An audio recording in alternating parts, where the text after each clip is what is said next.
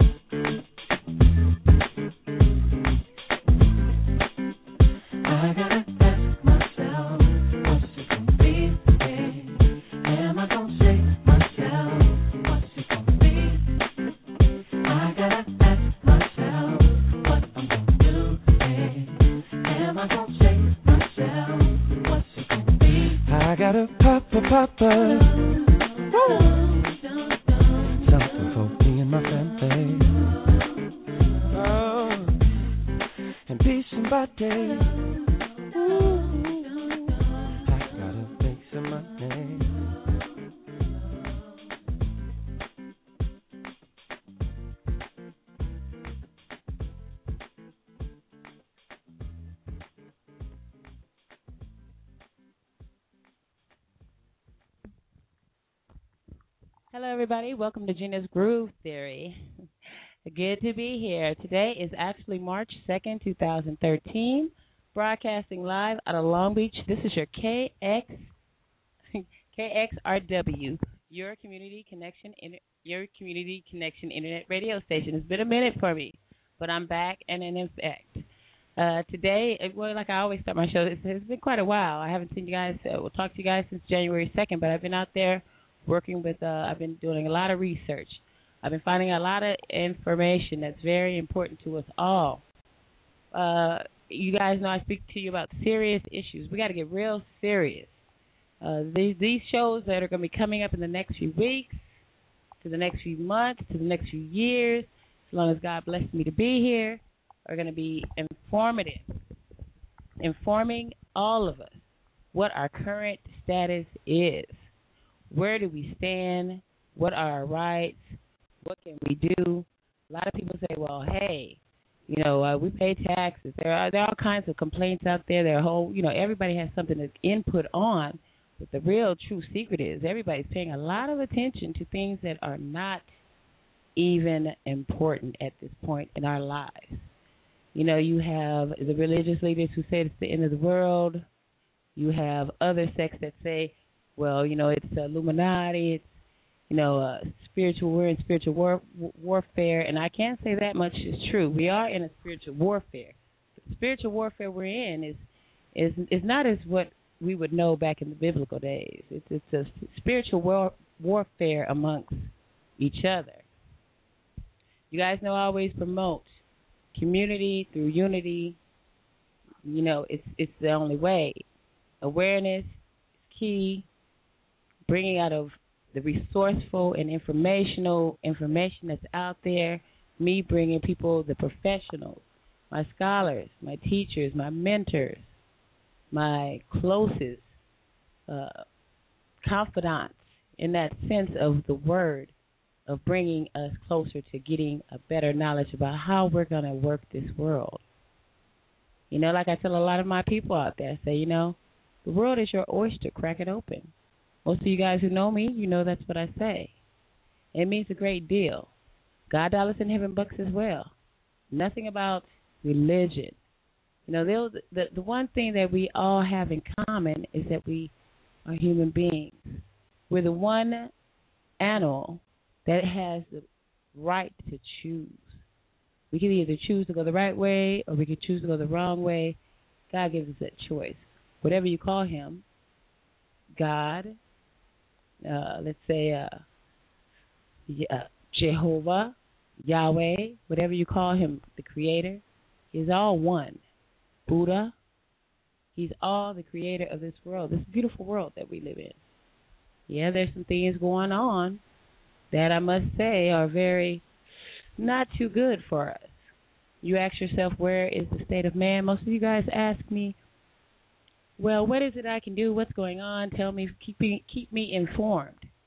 That's why I'm here. It's been three long weeks since I, well, let's say today is the second, so it's been actually today makes the fourth week I've been off the air.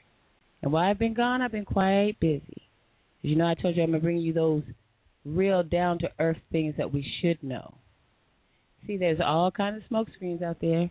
There are all kinds of people telling you what it is but they're not telling you what it really, really is. Where are we? Today's show, actually, you know, in recognition of Black History Month, which happens to be February, hopefully I can get a a friend to call in and tell me, tell you guys what he told me last night. That kind of woke me, woke me up about a lot of things. You know, it's been over 50 years since our civil rights leaders led the fight into desegregation of black Americans, uh, the Negro people, colored people, whatever you want to, however you call call it, no racially discriminative puns. The desegregation that Kennedy opened up for everybody, Martin Luther King stepped, Rosa Parks, and everybody in the NAACP, I believe, got their first real task or to fight. What if, what is today? What is about 2013 that you can say has changed? Are we living in a world of everybody has their equal right to live freely, work, maintain, just like everybody else? Are we on the same level here? Is everybody on the same planet? I see we're on the same planet. We're here, or we're on the same page, that is something that we all have to discuss. I'm doing a lot of talking to a lot of politicians and other radio hosts like myself who made me aware of so many things. It is so much better to have a group, not even just a group, one, two, more than three voices in any topic of conversation to get a different eye view from everybody. It's not one person that has the precedence to make the decisions on anyone. We all work together as a team, teamwork. I was pretty good as a supervisor in the corporate world of keeping my 200 plus employees all on the same page, staying within the realms of being in between a wimp and a tyrant as a supervisor, always keeping in mind where I came from. I never lost that prior. Most of you guys out there that know my life know I was financially driven. I was financially prosperous in my life. Today, after so many current events, uh, life changes, hurdles, adversity, I'm here. And I'll have spiritual prosperity. Total different situation is how I lived before. All I have that I can say that I visibly know that it's real is that I'm here and I'm trying to do the best I can to make a difference. And I've been talking to some people who want to make a difference with me. We have to come to some type of common ground and work together. That's where we're at today. That's where we'll be. Today, this is Gena's Groove Theory. This is your KXRW, your community connection internet radio station broadcasting live out of Long Beach, California. Hmm. It is now 11 after the hour. And like I always do, you know, my first thing that I always love to do, it's been quite a minute since I've been in my studio. So let's see. You know, I also have a lot of new music out here that I'm going to be bringing to you as well. You know me. We're going to keep it light. We're going to keep it going. We're going to try to make some solutions to some of these and some some solutions to some of the problems, some of these social issues that we face as a community. This is not just this community. This is communities worldwide, everywhere where we are. I touch as far as the other end of the world, and if that's how far I can touch, and if we can touch people out there, that's that's so be it. Today, March second, 2013. Broadcasting here in Long Beach. This is Regina Groove Theory. I want you guys to welcome my good friend. I'm touching, let's say, I wondered how I was going to be able to get united with other people. I'm going to take it state by state. Every state that's out there, I'm going to touch. I have friends in every state, every corner of the world now. Much love to all of you guys out there who support me. And like I always do when I start my show, I always have to give thanks and praise to the man up above. Without him, nothing would be possible. In the lieu, in lieu of what it is that I need to make a difference here. You know, my intro song always starts off as it is. I ask myself what it is that I can do to make a difference. You can ask yourself what it is that you can do. I will give you the tools of what I did to get to where I am. You know, this life is a beautiful life when you start to get the idea. The idea of where we're supposed to be as man, as woman, as our families, as our children. What legacy are we going to leave? Or are we going to leave a legacy? Are we going to even be existent in the next two, three years? This is a serious topic. This is worldwide. I'm out some serious issues that you guys are going to have to toss it over in your heads. So, while we give praise and thanks to the man up above before we go into the break, you know, like Mary J. says, always got to give that thanks and praise. So, here you go on Gena's Groove Theory. It's my first day back after a long month of research, connecting, interchanging information. I'm back. It is now 13 after the hour, and this is Gena's Groove Theory. So let's give that thanks. Thank you, Lord, by Mary J. Blige. And then after that, we'll take a small break, and I'll play something really nice for you on that. Got some new music in the studio for you as well. So let's give him his praise. This is Gena's Groove Theory. Thank you, Lord.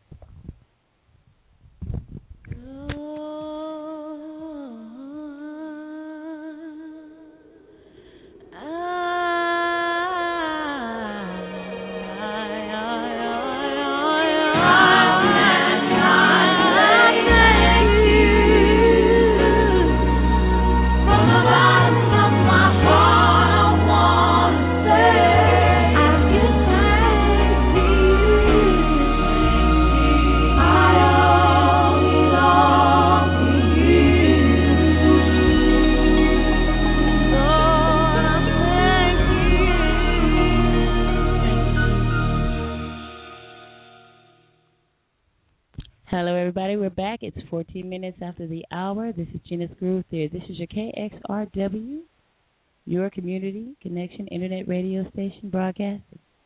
And I'm Gena. You're with the Theory. Thank you guys for showing up and being here. I appreciate all of the support, all of the good love that you guys send my way. We're gonna go ahead and uh, we're gonna start it off with uh, hmm, it ain't over. The one thing that I can say, if you don't stand up for something, you fall down for everything. That's what is said. So many generations before us have went and said that. So, in other words, we have to remain courageous. We got to offer hope to other people. We have to uplift. And like my good friend Jim Rohn, that's Jim R O H N, check him out, Power of Ambition. He says, the steps to success. Success is not where you live, what you drive, what money you have, how you dress. Success is being happy with what you have until you can do better. And then when you do get to that point where you do better, you take that, and the first thing you do is to give it back. Spread a little bit in some self enterprises. 30% of that should be charity, self enterprise, and investment. That other 70% is profit. Put it up, write it in the books. You got to check them out. Jim Rohn. That's Jim, J I M, Rohn, Rohn, R O H N. Go on YouTube. Check out The Power of Ambition. Seven hours, you can listen to it straight. You say, seven hours is a long time. It's a powerful man. And he's doing something that I just love. More than anything, being an unusual character, he's bringing hope and he's telling secrets to humanity. And, you know, we know, stereotypically, a lot of people say, man loves that such stature wouldn't do that. Man, you know what? The miracles happening everywhere. Nobody looks as way they are. Nobody is who they say they are, and you can't judge a book by its cover. So we keep that in mind. We're going to go ahead and take a break. I'm glad to be back. Welcome, everybody. I'm glad you're out there. Hope I got some new folks out there to support on the team. Represents for our vets out there, our vets, America, our troops coming back home. There are all kinds of things that we need to get busy on. And for one, we have to start with giving a little bit of love, tenderness, and compassion and consideration to the ones who made it all possible for me to be here, you here. After God, it's those men and women who fight the wars and the battles in order for our freedom. Well, what we think is our freedom, they still fight for it. So, in recognition of them too, you guys take a moment, check out Shepherd's Pasture on my Facebook. Go ahead and like it, support it, get your family, friends, your say military family, people who have military questions, professionals, and all alike. Come on out there and check out the page and get some input.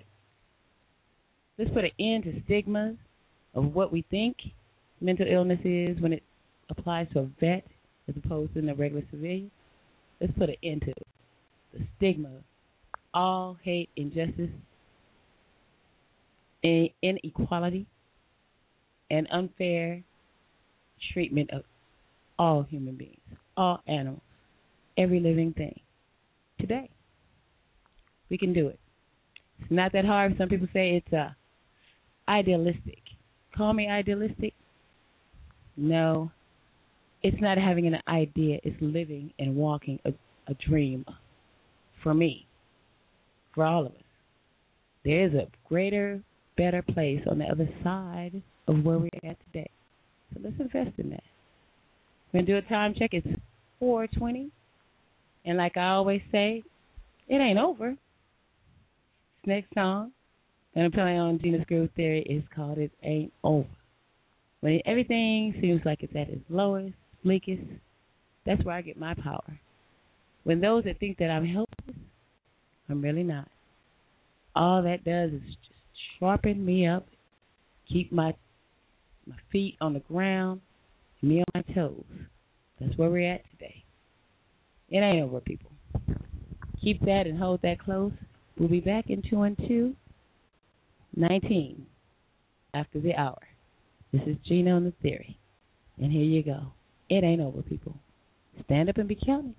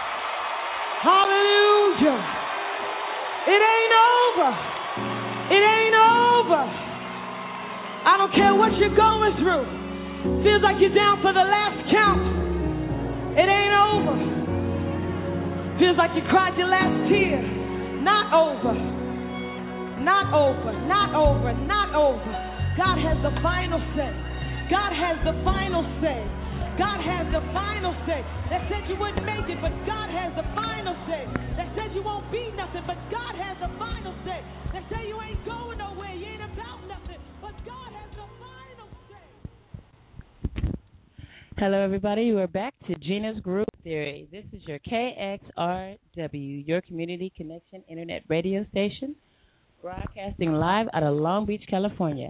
Thank you guys for being here. I, I'm happy to be back. I'm well refreshed. I have new and informative information for you guys as well. That was It Ain't Over. And like I said, it's not over until we've done all we can do. Friend of mine's out there, shout out there to all my classmates at Long Beach City College. Much love to you guys. Doing some homeschooling, pretty much. Shout out there to Jay out there in New York. Shout out there to my Ohio peeps, swag team out there. Much love to you guys out there. And a shout out to Mr. Blair Braxton out of Jacksonville, Florida, bringing that Impact Radio to you real soon. It's going to be hot, y'all. My love to all of you guys. Shout out there to everybody in my community. Shout out to everybody in every community. This is your Gena's Groove Theory broadcasting here. I'm back and in effect. It is now 28 after the hour, and we're here. Beautiful day out here in sunny Southern California. Just right. We're going to go ahead and be giving my friend, a good friend, a call. We're going to have Mr. Junie George the third out calling in. His, I'm, we're going to give him a call. I told him I'll call him. Most of you guys know. You guys at home that want to express yourselves, you got something to say, and you don't want to say it, you guys know how I do it. I'll represent for you. Send me the texts. I'll read them. I'll bring it to the people. I'll be your voice. I'm, I'm, I am your voice. You are mine. I got you. You got me. We got each other. It's all good out there. So, touch me. Let me know if there's something that you need. There's something that you might want to hear for me to play too, as well. It's been a beautiful, beautiful, let's say, month of beautiful in the sense of it was freeing. I was able to think clearly and get all my ducks up in the row, and that's what you should do. Plan A to Z when it comes down to taking care of what we can do as a community. It can be done. I have my naysayers out there, but then I also have my people out there who are rallying to do what it is that we need to do. It's a beautiful world. It can be a beautiful world. Don't have to be so much anger, hate, and dis- disenchantment with each other. Let's make a difference. Uh, tomorrow's show is going to be brilliant as well. I'm, I promise you guys, I'm going to bring to you the people who can inspire you, tell you what their life stories, their testimonies. People are doing it all over the world. Hey, you know, someone told me said, "Oh, you you you're a miracle." Man, I'm gonna be bringing you some miracles. Miracles all in all different states, all in different cities. They're alive and kicking. They're here, and it's a beautiful day today. Go ahead and do a time check, do a call letter, play a little something to get you guys going. This next song is Justified. You guys know Smokie Norful. Gonna go ahead and keep that on a peaceful, peaceful level. Go ahead and check in with my guest. We're gonna pop him a call and we're gonna let him tell you what Las Vegas, Nevada is all about. In two and two. This is your KXRW, your community connection internet radio station broadcasting live out of Long Beach, California. This is Gena's Groove Theory. Welcome. Be justified in everything you do. Do nothing that is not justifiable. As Smokey said, who's going to be the one who saves you? Who saved me? Who's going to save us all? Together we can save each other. The man upstairs, we can't fail. Here you guys go. It's now 31 after the hour, and be justified. This is justified on the theory. Hold it close to your heart and think about it. it's my testimony. Two and two. Much love. Thank you guys for being here.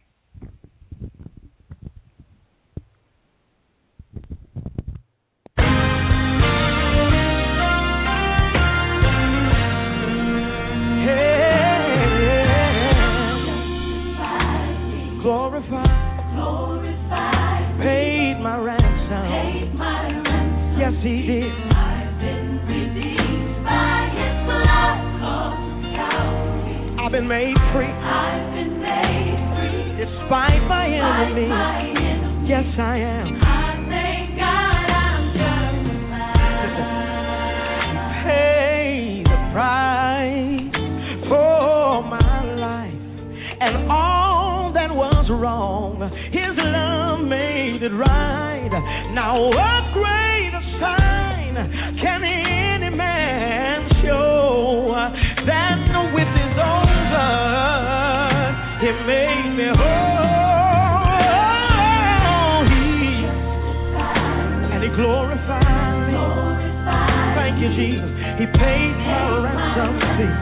Yes, he did. Yeah. I've been made free. Thank you, Lord despite the enemy. Hey, listen, I love this verse. Listen, if my sins had their way, I never would have made it with a debt I just couldn't afford to pay. He came and saved me when the enemy said that I couldn't. God said, Go ahead because you're covered by my awesome, awesome powerful kept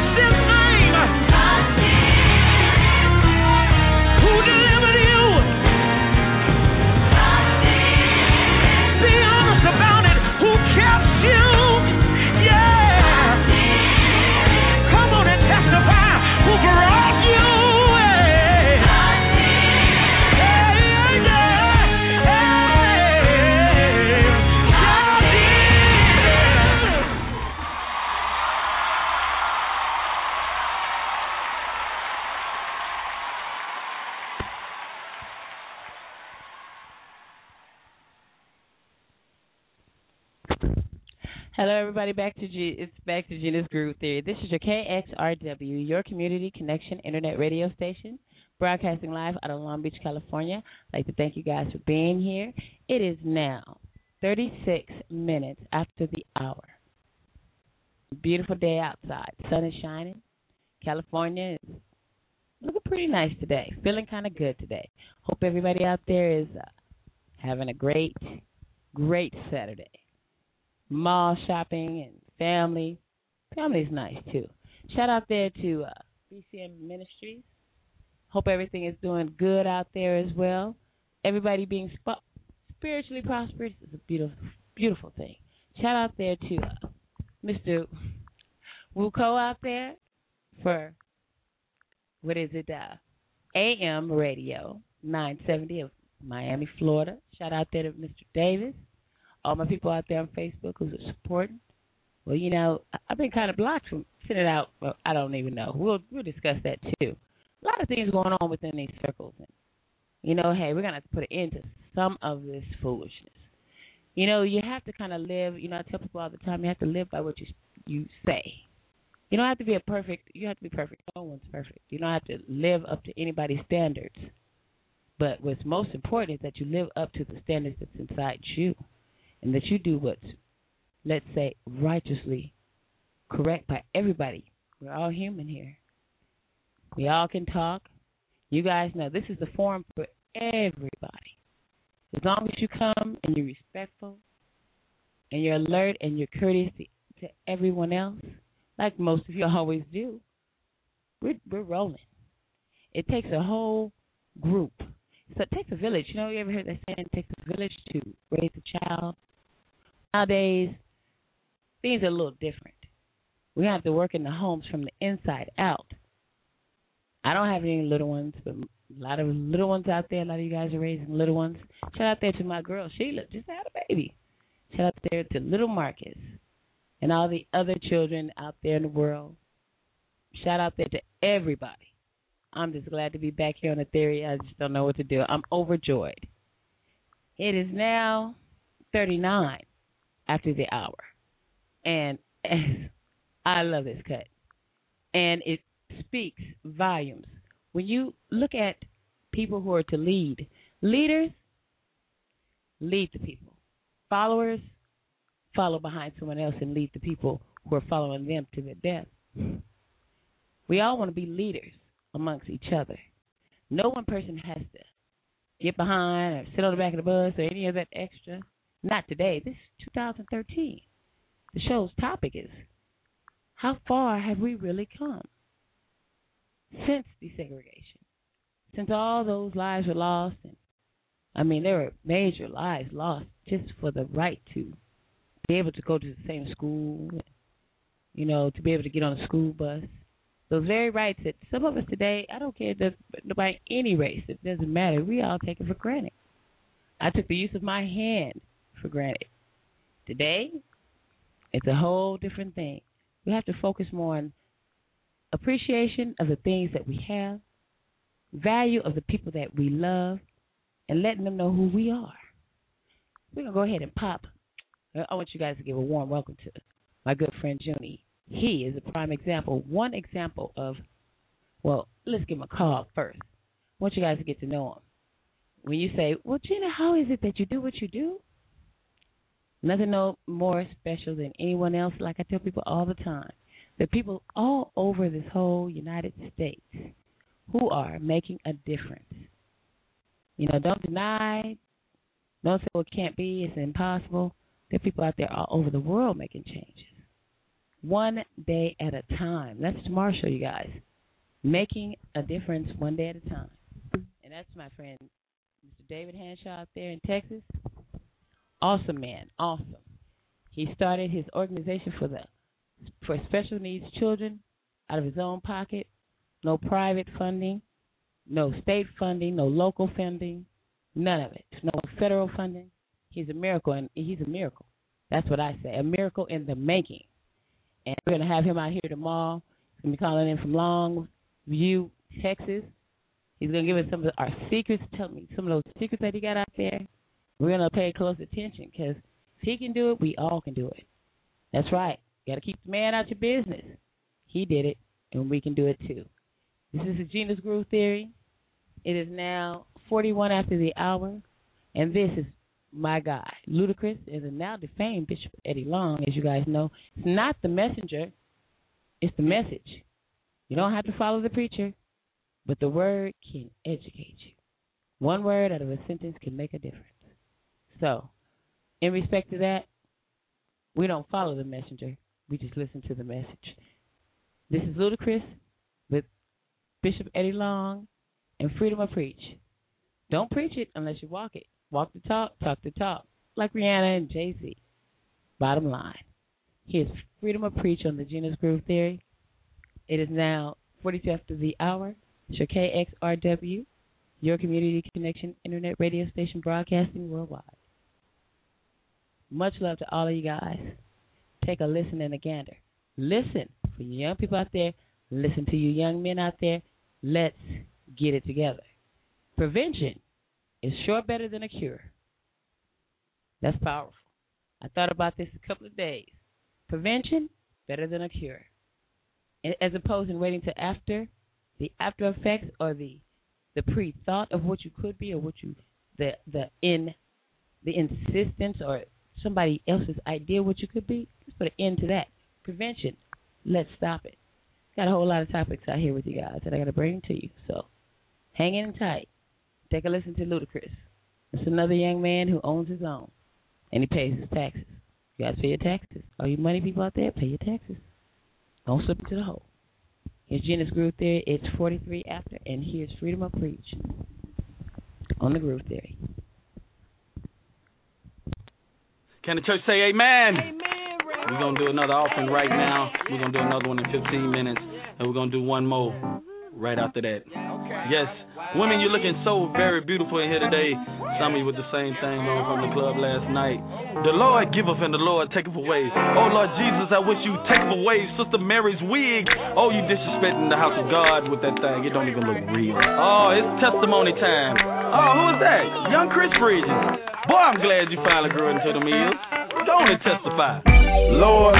Please forgive me for the mistakes I've made. And thanks for keeping my mama safe when she wrecked my Escalade. See, I could replace a Cadillac, but I can't replace my mama. I'm sorry for the hip hop beats, we sorry for the drama. But you gotta understand, us rappers ain't never had nothing. And one's loss is another's gain, so we gotta grab something. Lord, got so many questions I need the answer to. And sorry for the things I put my baby's mama through. I feel that women are really the strongest human beings, but why do you make them so emotional? And other minor things, I guess it's your way of saying we gotta love them and gotta praise them, cause without them we'd be nothing. Plus our kids, they gotta raise them while we out and about and seeing what life has to offer. But if you offer a new life, then what we need is better fathers. Either I'm smarter cause of my daughter or I'm just too dense. I'm 28 years old, it just now started making sense, and I've been searching so long. I was lost in the clouds. I'm trying to stay strong and make you proud.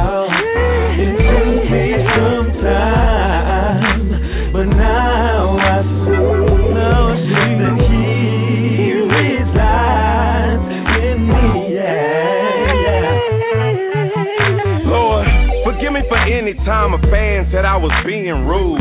I'm only human, I'm not always in the best of moods. But thanks for giving the gift of rap to write my feelings down. And sorry for cursing sometimes, but feelings make me shout them out. Forgive the people that wanna blame everything on rap music. If they didn't live it, they can't relate or even adapt to it. Forgive those who don't think I'm great and wanna see me go. Forgive Oprah for editing most of my comments off her show. Don't get me wrong, I know some people got an image to hold. But those who criticize the youth might just be getting too old. We still traveling through life, finding what's right or wrong. I know some folks may not agree or even like this song. But I'm just speaking my truth, cause I heard it set you free. And my conversations with God, even though He speaks through me, I'm smarter cause of my daughter, and I'm not too dense. I'm 28 years old, it just now started making sense, and I've been searching so long. I've been searching so long. I was lost in the clouds. I admit that I've been lost in them I'm clouds. trying to stay strong. I'm just trying to stay strong, baby. you. You know I'ma make you proud. It took me some time. I know life is full of contradictions. I'm trying to become a better man. Praying for redemption. Each and every day. Hallelujah. As the choir sings.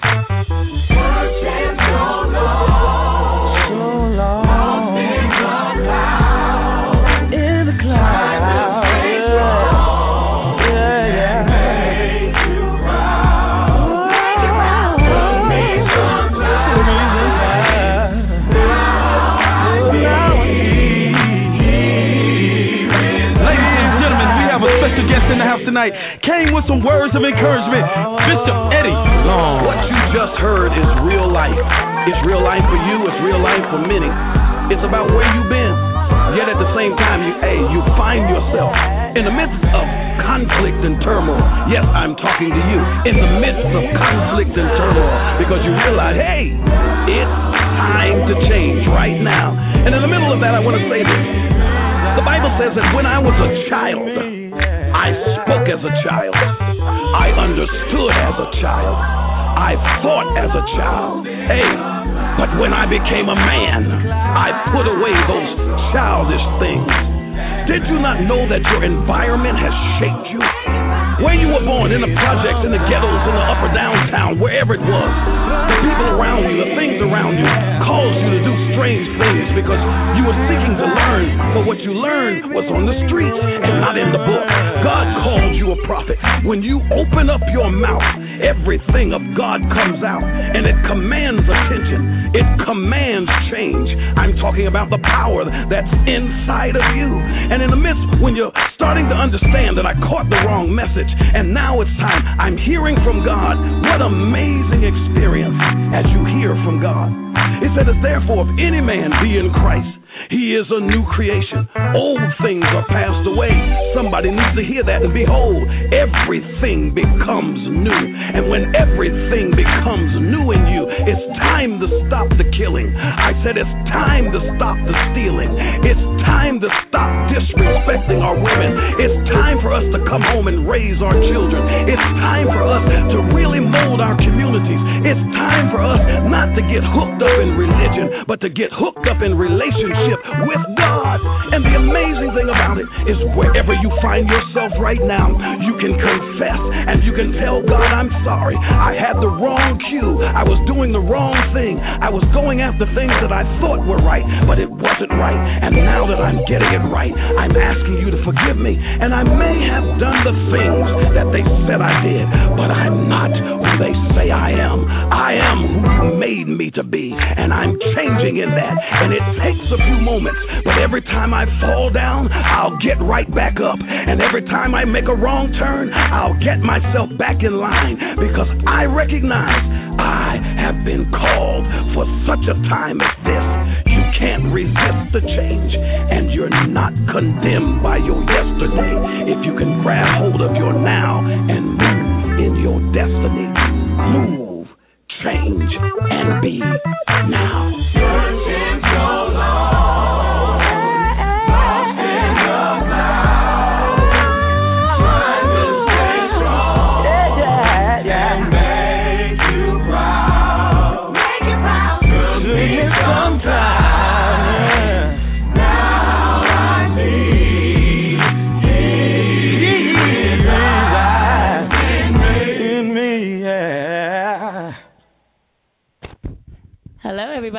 Welcome back to Gena's Groove Theory. This is your theory here, and this is Gena. It is now 50 after the hour.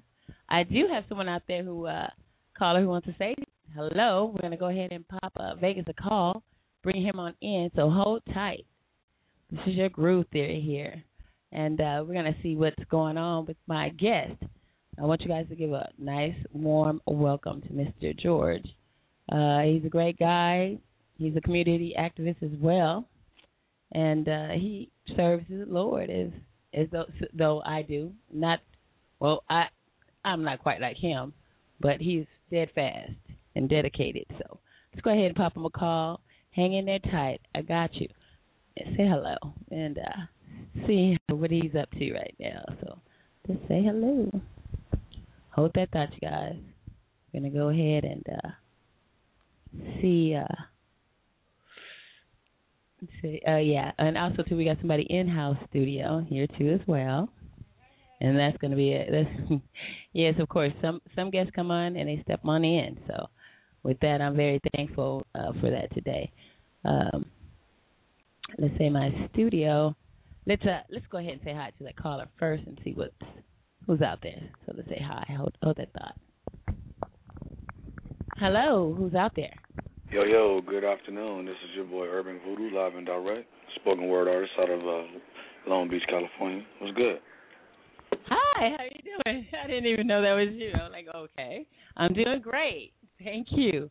Uh, this is Mr. Urban Voodoo as well. He's a very multi-talented uh, man out here. He's uh, in activism. He's in everything, and I learned a lot about him just in the short conversation we had today. Thank you. I'd like to welcome you to the Gena's Groove Theory. And I'm proud to have you. Thank you for having me. Thank you for having me. Why don't you tell the people a little bit about yourself? Well, okay. Let them know. Let them know what you're about. All right. Well, uh, just to let uh, everybody know a little bit about me, um, I am a spoken word artist. Um, I'm based uh, between Long Beach, California, and North Hollywood. North Hollywood being the uh, you know the base of operations uh, for the west side. However, on the east side of Long Beach, uh, I work for Long Beach City College as a peer advisor. So um, I work with students and uh, different people throughout the community.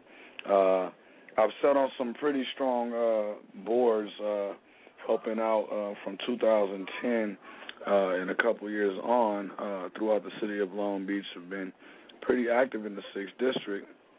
Uh, founded an organization called Young Poets Society, and uh, they are actively uh, mentoring and uh, putting on open mics. Uh, I also host a poetry venue in Long Beach uh, on Artesia and Atlantic at the Anointed Diva Boutique. Uh, and if I could give a shameless plug, uh, the show is called uh, The Sacred Scribe, and it happens every second and fourth Friday uh, at 801 East Artesia uh, Boulevard uh, in Long Beach. And uh, from that, you know, uh, I uh, make sure that I reach as many people as possible. It's about uh, giving voice to the voiceless and uh, elevating people and uh, creating an atmosphere where literacy is important. You know, um, right now, and if we look at uh, the mainstream media and different uh, outlets that people have, let's call them the soapboxes, uh, we're we're in a situation where uh, you know the best way to make a message in the media, it seems, is to talk about the most basest things. If you watch commercials, will be becoming even more sensual and sexual in nature. You know, you listen to the music, it's becoming more vulgar, more demeaning. Uh, and if you watch TV, it's more violent. So we uh, poets, we are on a mission to elevate the consciousness of the masses and uh, uplift those who feel they don't have a say. Because I believe that each and every one of us has a say. Um, so uh, I also host a, a venue in the Leimert Park area, which is very important because Leimert, Leimert Park is like the cultural hub of Los Angeles, um, and you know we are definitely trying to uh, keep Leimert Park alive in the midst of all this uh, gentrification that takes place uh, from Los Angeles all the way down to Long Beach and, and all the way to the Valley. I mean, it's like people are getting pushed out, um, and that venue is called uh, Jenga Jenga and that happens every second and fourth Friday. And you know, I'm a poet, so you know the best way to give you a, um, a bird's eye view of who I am or what I'm about would probably be to uh, give you a poem. If you would uh, wouldn't mind that, I could do that. Of course. Uh, come on now. You know what? You know what? This is the this this this show really is for the people, and uh you really inspired me. Uh, you inspired you know, I didn't think I could get any more higher, you know, without any intoxication, any more higher than I could have gotten today. And speaking to you, I know I got a lot off my, you know, I got to tell you a lot. I, it still was more to tell you, but I feel free, freeing, and that I know that, you know, some people say that it's idealistic to uh, be able to make a world where everybody can get along. Uh, I, I did get uh, some praise out there from some folks saying that uh, I, I I don't know. I can't see, and I don't really I don't really grasp, you know, too too good on uh, compliments and things like that. So when people tell me I'm doing something good, you know, I'm like, I'm just doing what I, I was put here to do. I mean, because prior to this, I was a cut up. I'm, I'm still a cut up, but the the deal is, prior to this, you know, I really didn't have any. I thought when my nan would say, you know, you gotta you gotta be humble, and I say I am humble. I am humble. Well, you know, humbleness comes from uh, it comes it comes from really the struggle. It comes from you know just getting to know people and people coming in place of to say to to be a helping hand to you. And right. it's not more so a payback thing for me. It's a pay it forward kind of thing. If you guys ever saw that movie, it's not paying back; it's paying it forward. Because yeah. I know I did it. A lot of people say to me, "Hey, you know what? Last night on the way, I went to go get some barbecue in LA. On the way, two people I met, two people who needed some assistance, both from Detroit, two different, well, not in the same place, but right after each other.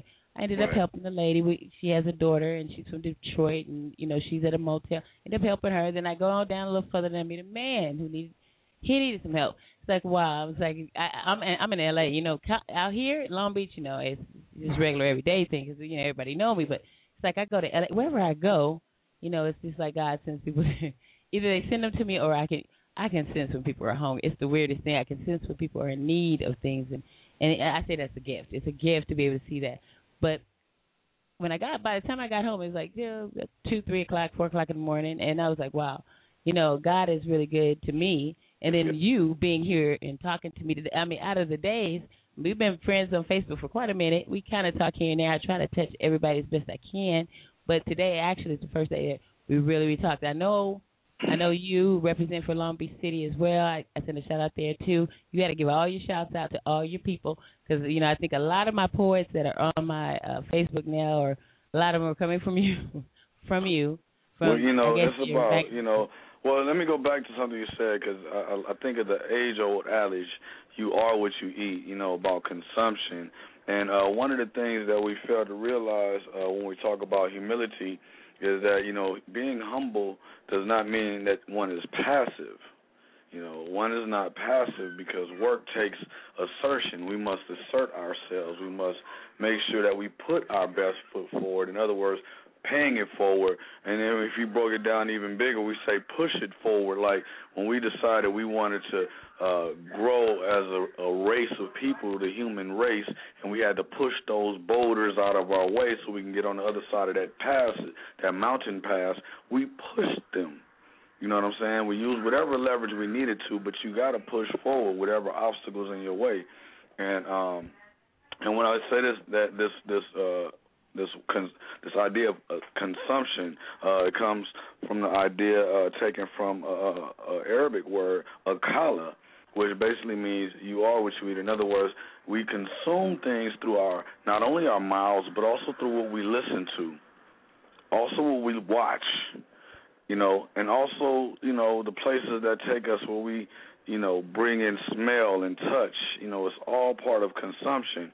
And you know the way things are, uh, programs like this are very much needed because we must uh, consume good things in order to be healthy. You know what I'm saying? Otherwise, we we we you know we uh, deteriorate and become decadent, and that's what's happening right now in the community. We see uh, this this this looming decadence. However, it hasn't uh, affected everyone. You know, it only it is only affected maybe on the the outer surface. This this type of decadence, this mass materialism. You know, but you know, there, as long as there are people like you and I and your listeners, and and uh, shout out to people like my man Impact, uh, who hosts over at uh, Shades of Africa and and Shiba Fly, and you know my Yeah. man Jeremiah Rossborough and several others. Uh, people like uh, D. Andrews and you know the uh, Hundred Black Men and just different people in Long Beach who they're pushing it forward, trying to make things happen in the community, and uh, that right there is what we desperately need to happen. But um, this being uh, Women's History Month coming in, since uh, for some reason it's crazy, it seemed like Black History Month was a sneeze for some reason this year. I don't know what happened, but Uh, you know it, it just shows the climate we're in. But um, this being Women's History Month, uh, I'd like to recite a poem with you all. And, and, and this poem is about uh, one of the issues that affect us in the community that uh, often goes overlooked or is hidden, uh, is, is something that uh, people hide, because they're ashamed to talk about it. And some people are just scared. And that, and that issue is domestic violence. Um, a lot of times uh, we have situations where right next door there are people who are affected by this and we don't even know. We don't pay attention. Um, and sometimes as men, we tend to think that when a woman has uh, some angst in her attitude, we believe that maybe she's stuck up, right, or something else. But we don't know what mm. she's been through. So this Right. poem is called "She's Single." Okay. All right. Go ahead. She had a little gangster in her, and I could see it. Her swag evident when she spoke. The girl was no joke, serious as a child's first heartbeat, but incomplete she was. Who knows what issues she left at home? Obvious she was on her own, wanted to brighten up her day, but I couldn't see the windows to her soul. She was cold, 30 degrees in California. No wonder she's single. So many years she been numb. Her nose bleeds cocaine lines. Needed a man but lived with a monster. Problem was she loved dramas and scary movies. Plus she had fantasies of bad boys. Thought she was a bad girl since she was eight and her cards never looked so great. So she deserved it. She called it a gambler's curse. Realizing that her life was a gamble since birth, after all, there was never a day that heroin didn't stream through her veins. So, bucket was her motto. Even when he touched her, she was limp beneath spoiled sheets. She'd been down. He been down 15 years. She been down 15 years. I said he been down 15 years, and still she never cheats. Still feeling the stinging pain of knuckles mashing face in the morning. Too tired to make breakfast. Too bloody to go to work the next day. She's single 'cause it's easier that way. It's easier to tell her children they daddy gone without having to explain the man she's bringing home. She often stares at toothpaste splotches. Her mind won't allow her to see beyond the blood stains. She's single 'cause love is a battleship that she could never navigate.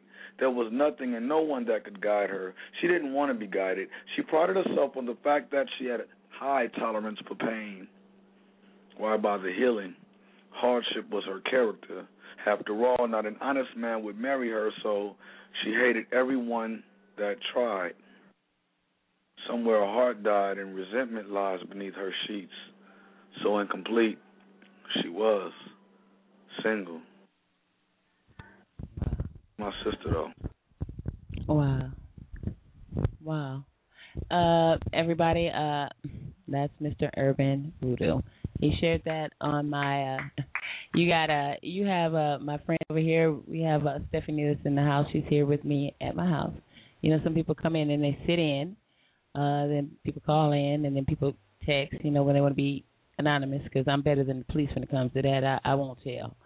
Uh, Right. when you shared that with me, I thought that was uh, you're you're you're um, you're amazing, and uh, you know, and I knew I knew I knew I, you know, I I knew I knew you. My my, my girl Stephanie here, she was uh, I'd say about maybe the second month uh, of me doing the show on my own.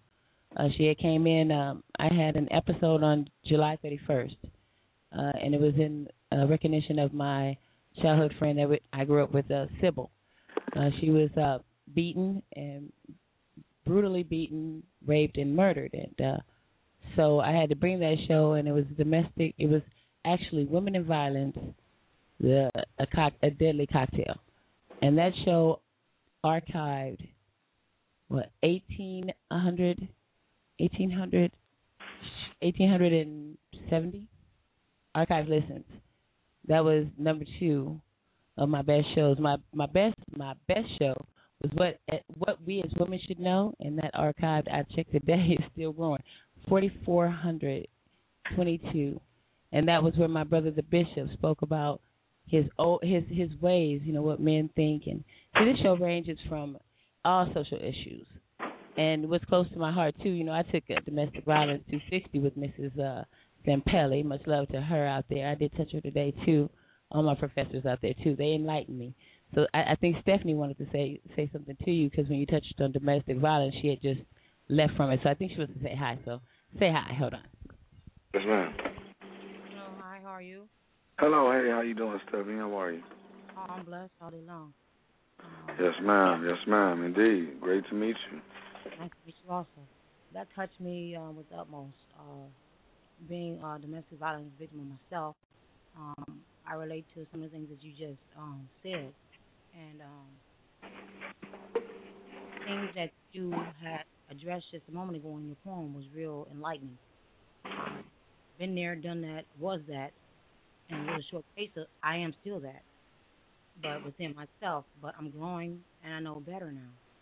Right, I know there's a lot of things that I didn't know about that, but I was a part of that. But I can say now that I'm no longer that person that I used to be. I no I no longer stay stay just because. Um, I was there just because.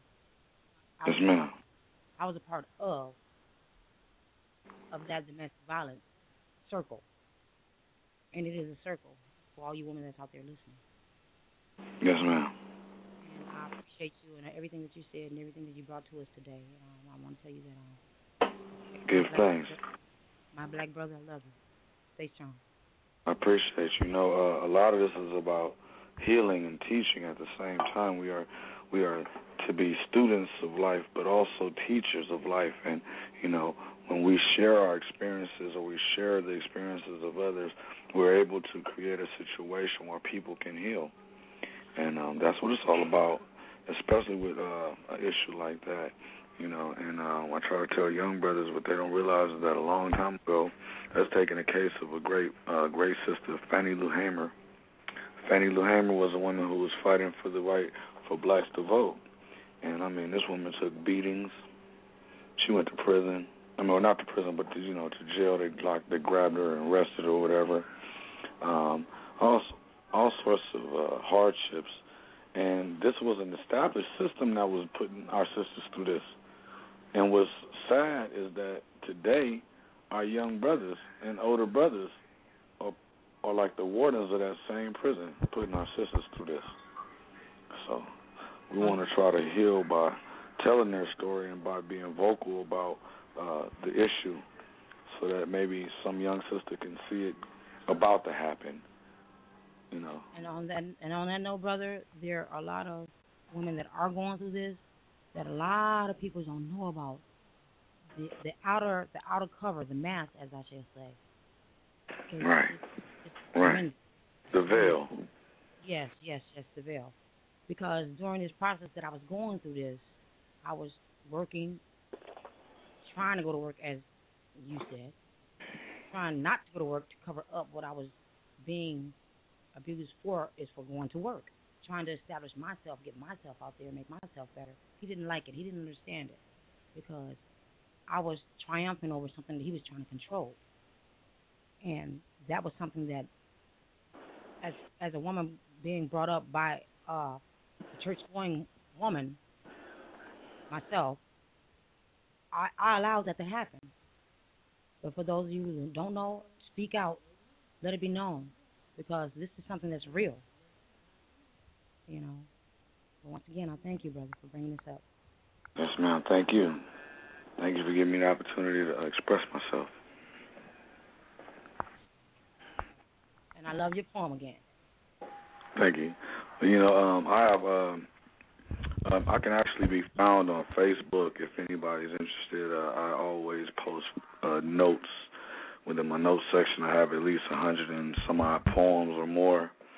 Uh, I'm also Googleable, uh, either by my stage name Urban Voodoo, uh, or you can uh, search me by my actual name, Micheaux uh, Fortson, M I C H E A U X F O R T S O N. I'm Googleable. Uh, Google me if you'd like to see some of the things that I've done in Long Beach. Um, and uh,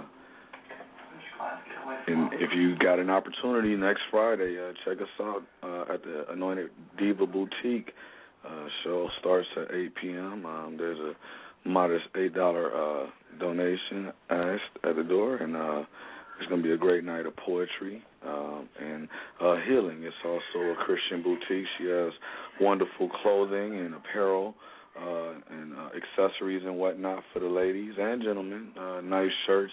Uh, you might want to check them out. Um, and they're open uh, during the week. She also does tax uh, taxes, and uh, the tax office is right on the other side of you know in the diva. So want to definitely check it out. Uh, support the community, Yeah. you know, black-owned businesses. Uh, and that address is 801 East Artesia Boulevard, Los, Long Beach, California, 90805. That's for that GPS, even though sometimes we get it wrong. but uh, yeah, it's it's definitely a wonderful thing to be able to share, and I hope we can always uh, each one teach one, and uh, put that put that pay that forward. Um, you know, our ancestors called it Sankofa. Take us to school. Take us to school. Well, you know, I'm just sitting here. I'm just learning. So take us, take us to school. Yes, ma'am. Take us to school. Uh, I, I'm, I'm very. Um, I, I, I do have, I do have my guest who, who's out there. I want you guys to. We're gonna go ahead and tap in with them, and I want you guys to give him a warm welcome. He, like you, is very multi-talented. Um, uh, he's a UNLV represent for Nevada, Las Vegas, Nevada, UNLV student Wow. there. Yes, uh, he's a great guy. I've known him uh, when I met him. I just met him years ago. He uh, is an inspiration to, to me. He taught me a lot too. I, I learned a lot of things from him. So, and his name is Junie, uh, Mr. Junie George. He's Wow. he's the third. He's the third, like a like a Thomas White out there. Shout out there to Thomas as well. I have a lot of authors and a lot of you know creative people, and I, and you guys really you guys inspire me. Uh, we're gonna go ahead and touch and say hi to Junie, and I'm gonna introduce you as well because uh, he uh, he's powerful, powerful and young too. You know, I mean, you I mean, young men. You guys for young men, you guys are really on your game. So let's let's say hi. Let's say hi, everybody. So we got Stephanie, we got you, Urban, and let's say hi to Junie. Let's let's get him in. This is this will be his first time on the show, so let's say hi. Hello, hi, welcome to Gena's Groove Theory. Hi, how you doing? I'm Hey, blessed Steve and King. impressed. Hey, hey, Junie. How, How you are you? doing? That's So Urban far, so good. How you doing, That- Junior? How you, nice to meet you, brother. Oh, nice to meet you, my brother. Things all right. Sir. So what Yeah. it is? Oh man, it's it's it's all about building, brother. You know what I mean? Right, Moving- right. Yes, sir. When I met Junie, um, actually, it was when I was embarking. It was me and the kids were uh, kids. You know, it just came to me when we were embarking on our first steps. When I lost my job, I lost my mom. A year later, I lost my home. And when I met Junie, we had we that was the second state that we went to. And in the period of three years, we moved we moved 50 plus different places in two different states, constant on the move. Junie was was one of the nice people that I got to meet during that time, and I got to see through his struggle. He's a real great guy. Junie, uh, you know what? I I never I don't know if I ever told you thank you for you know just the impact that you did because that during the time when I met you, I was I really didn't even know what to expect. I was just Mhm. fresh, you know. Right. You know, I mean, everybody said come here, do this and do that, and and you know it was it, it was a rough time, and uh, I had never did without ever in my life, and uh, you know, living out there in Vegas for the short time we were there, dealing with the attorneys Mhm. and all that, it was a struggle. But you made things a lot easier. But then I saw, uh, you know, you just like Cherokee. Uh, Mhm. When I see that you guys have have taken a lot of crap, and, and Right. talking to Urban today too as well. You know, I don't feel so bad. You know, I, I mean, they towed my car, they carried me through some extra, but I don't really feel I don't really feel bad at all about it. It's like you know what, you know, if you want to bring it, bring it. You know, that's not going to stop me from doing what I'm going to do. Right, and you know, right. these man upstairs can do that. So you guys are also inspiration. You, you, I'm a girl, so you know, you got to give me a little Well, bit of something. Being a girl, it doesn't matter. You know, you just have to have a heart. You have to have the spirit to actually carry on. You know, because a lot of times we get hit with a lot of obstacles that we have no control over. But the matter is just holding on to your faith and praying about it. And the Most High, He definitely will give you the strength to get through it. You know, because a lot of His prophets and a lot of His servants didn't have it easy either. But they did have one thing they had the Heavenly Father to cling on to, and He gave them the strength to get through their struggles and trials and tribulations and their challenges. So the same thing applies today. You know, just as long as you continue to hold on to the Heavenly Father, He's going to see you through your trials and tribulations. He didn't say it was going to be easy, but He did give you the tools that you needed to get through it. You know, because basically, when it's, a challenge is like an obstacle course, you know, you got to have rules and regulations on how to get through them. He's going to give you the tools you need to get through these obstacles. You can do one or two choices. You can use the right tools or the wrong tools. You know, and to do the job right, you got to have the right tools, right? So the right tools is prayer, patience. Does that make sense?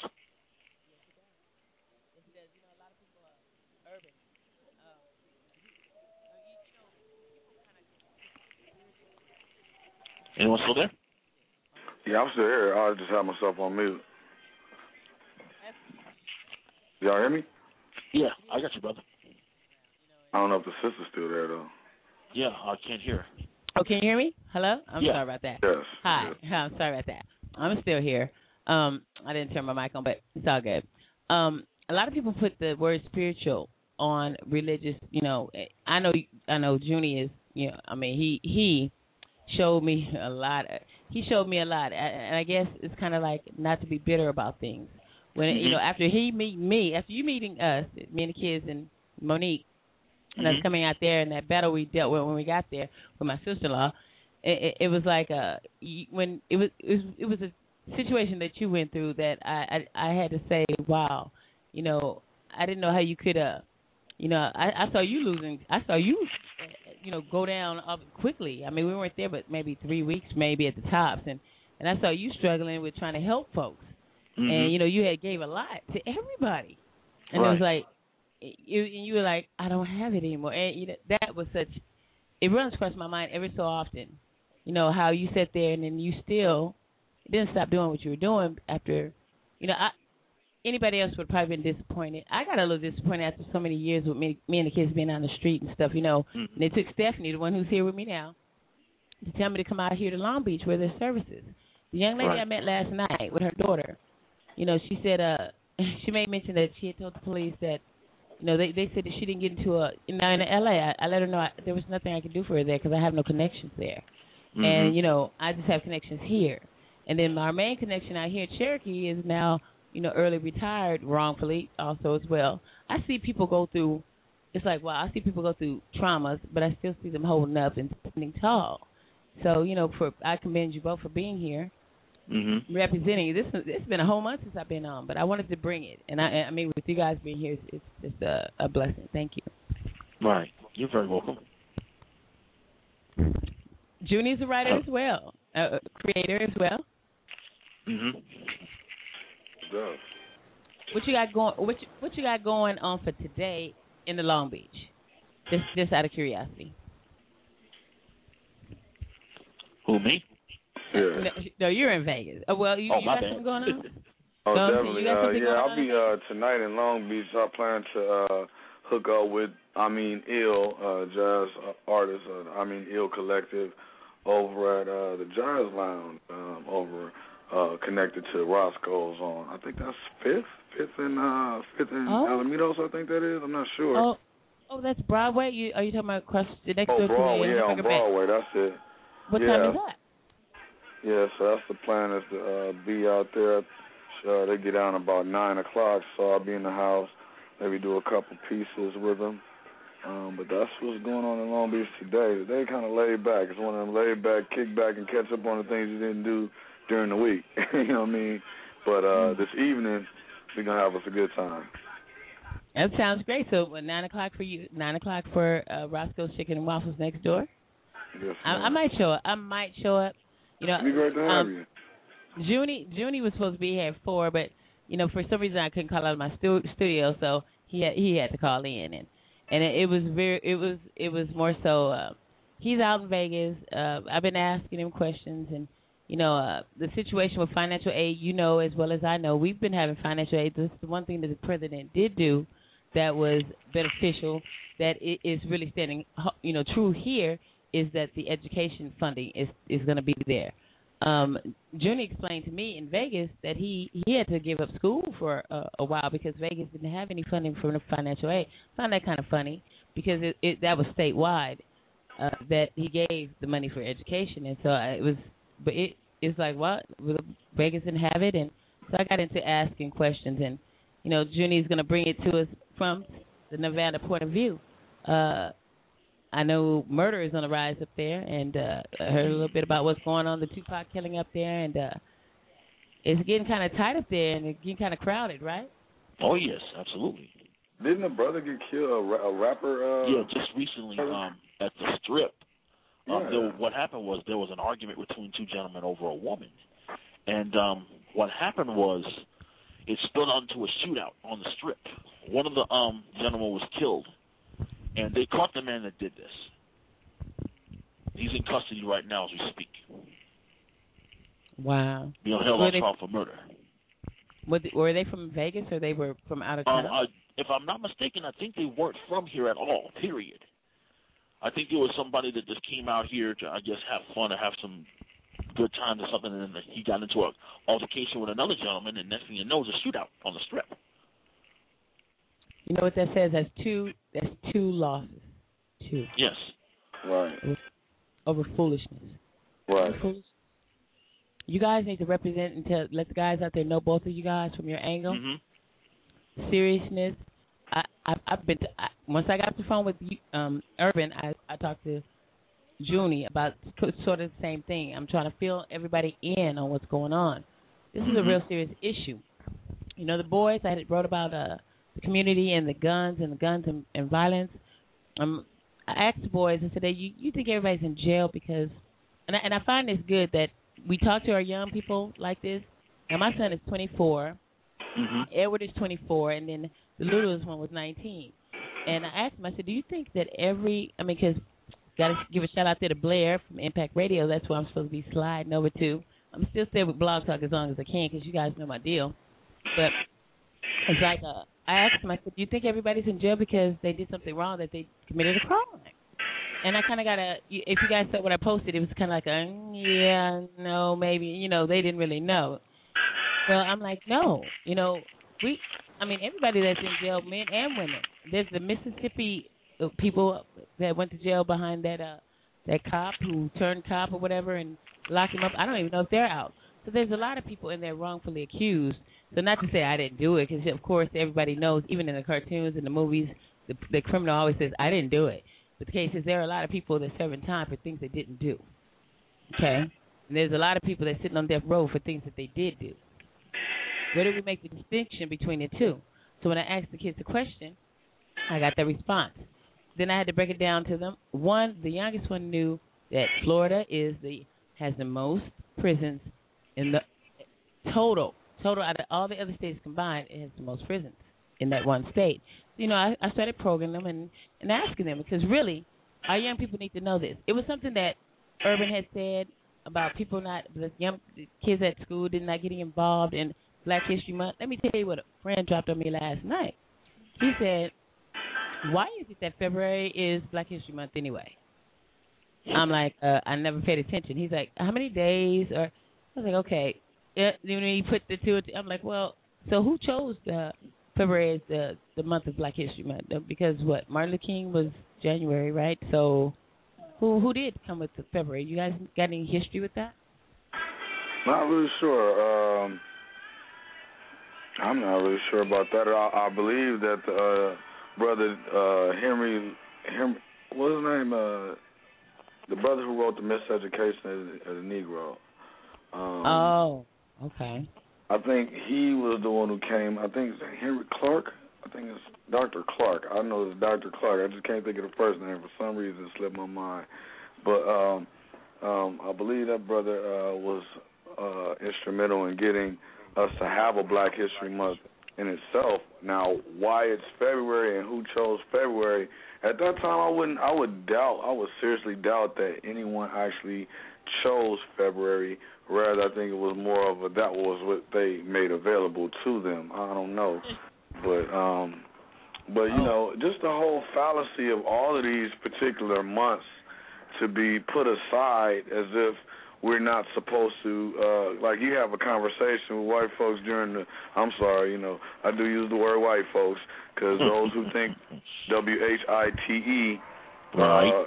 are usually um are usually um uh, susceptible to privilege. So you know, I, I consider us all Americans. However, um, because they have these words white and black, um, Mm-hmm. we, we it becomes a class issue. But um, particularly, um, the whole idea that um, when you have a conversation and you mention slavery or you know wrongdoings, it's always this thing about like, oh, why you guys always talking about it? Haven't you gotten over it yet?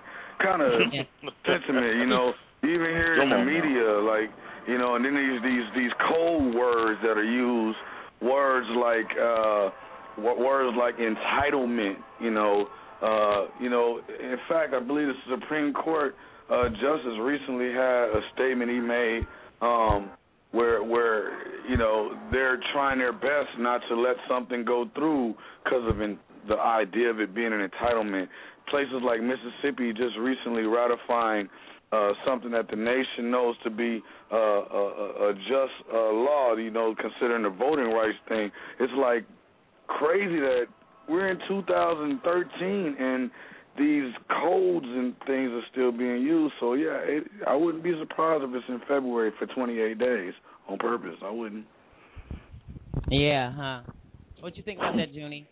Twenty-eight days. I um I can't agree more because you know sometimes that as a people we've always been given what's left over. Just like during slavery, when the masters and their families ate, they gave us the scraps, right? But then what we did with those leftovers, we turned it into a delicacy, what we call soul food now today.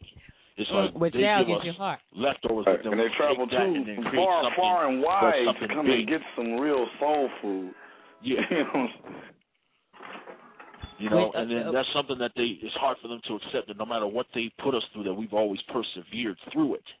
We've always found a way to overcome those um racial barriers. I mean, we still got a long way to go as a people, but we've come so far, and yet we still have so far to go as a people.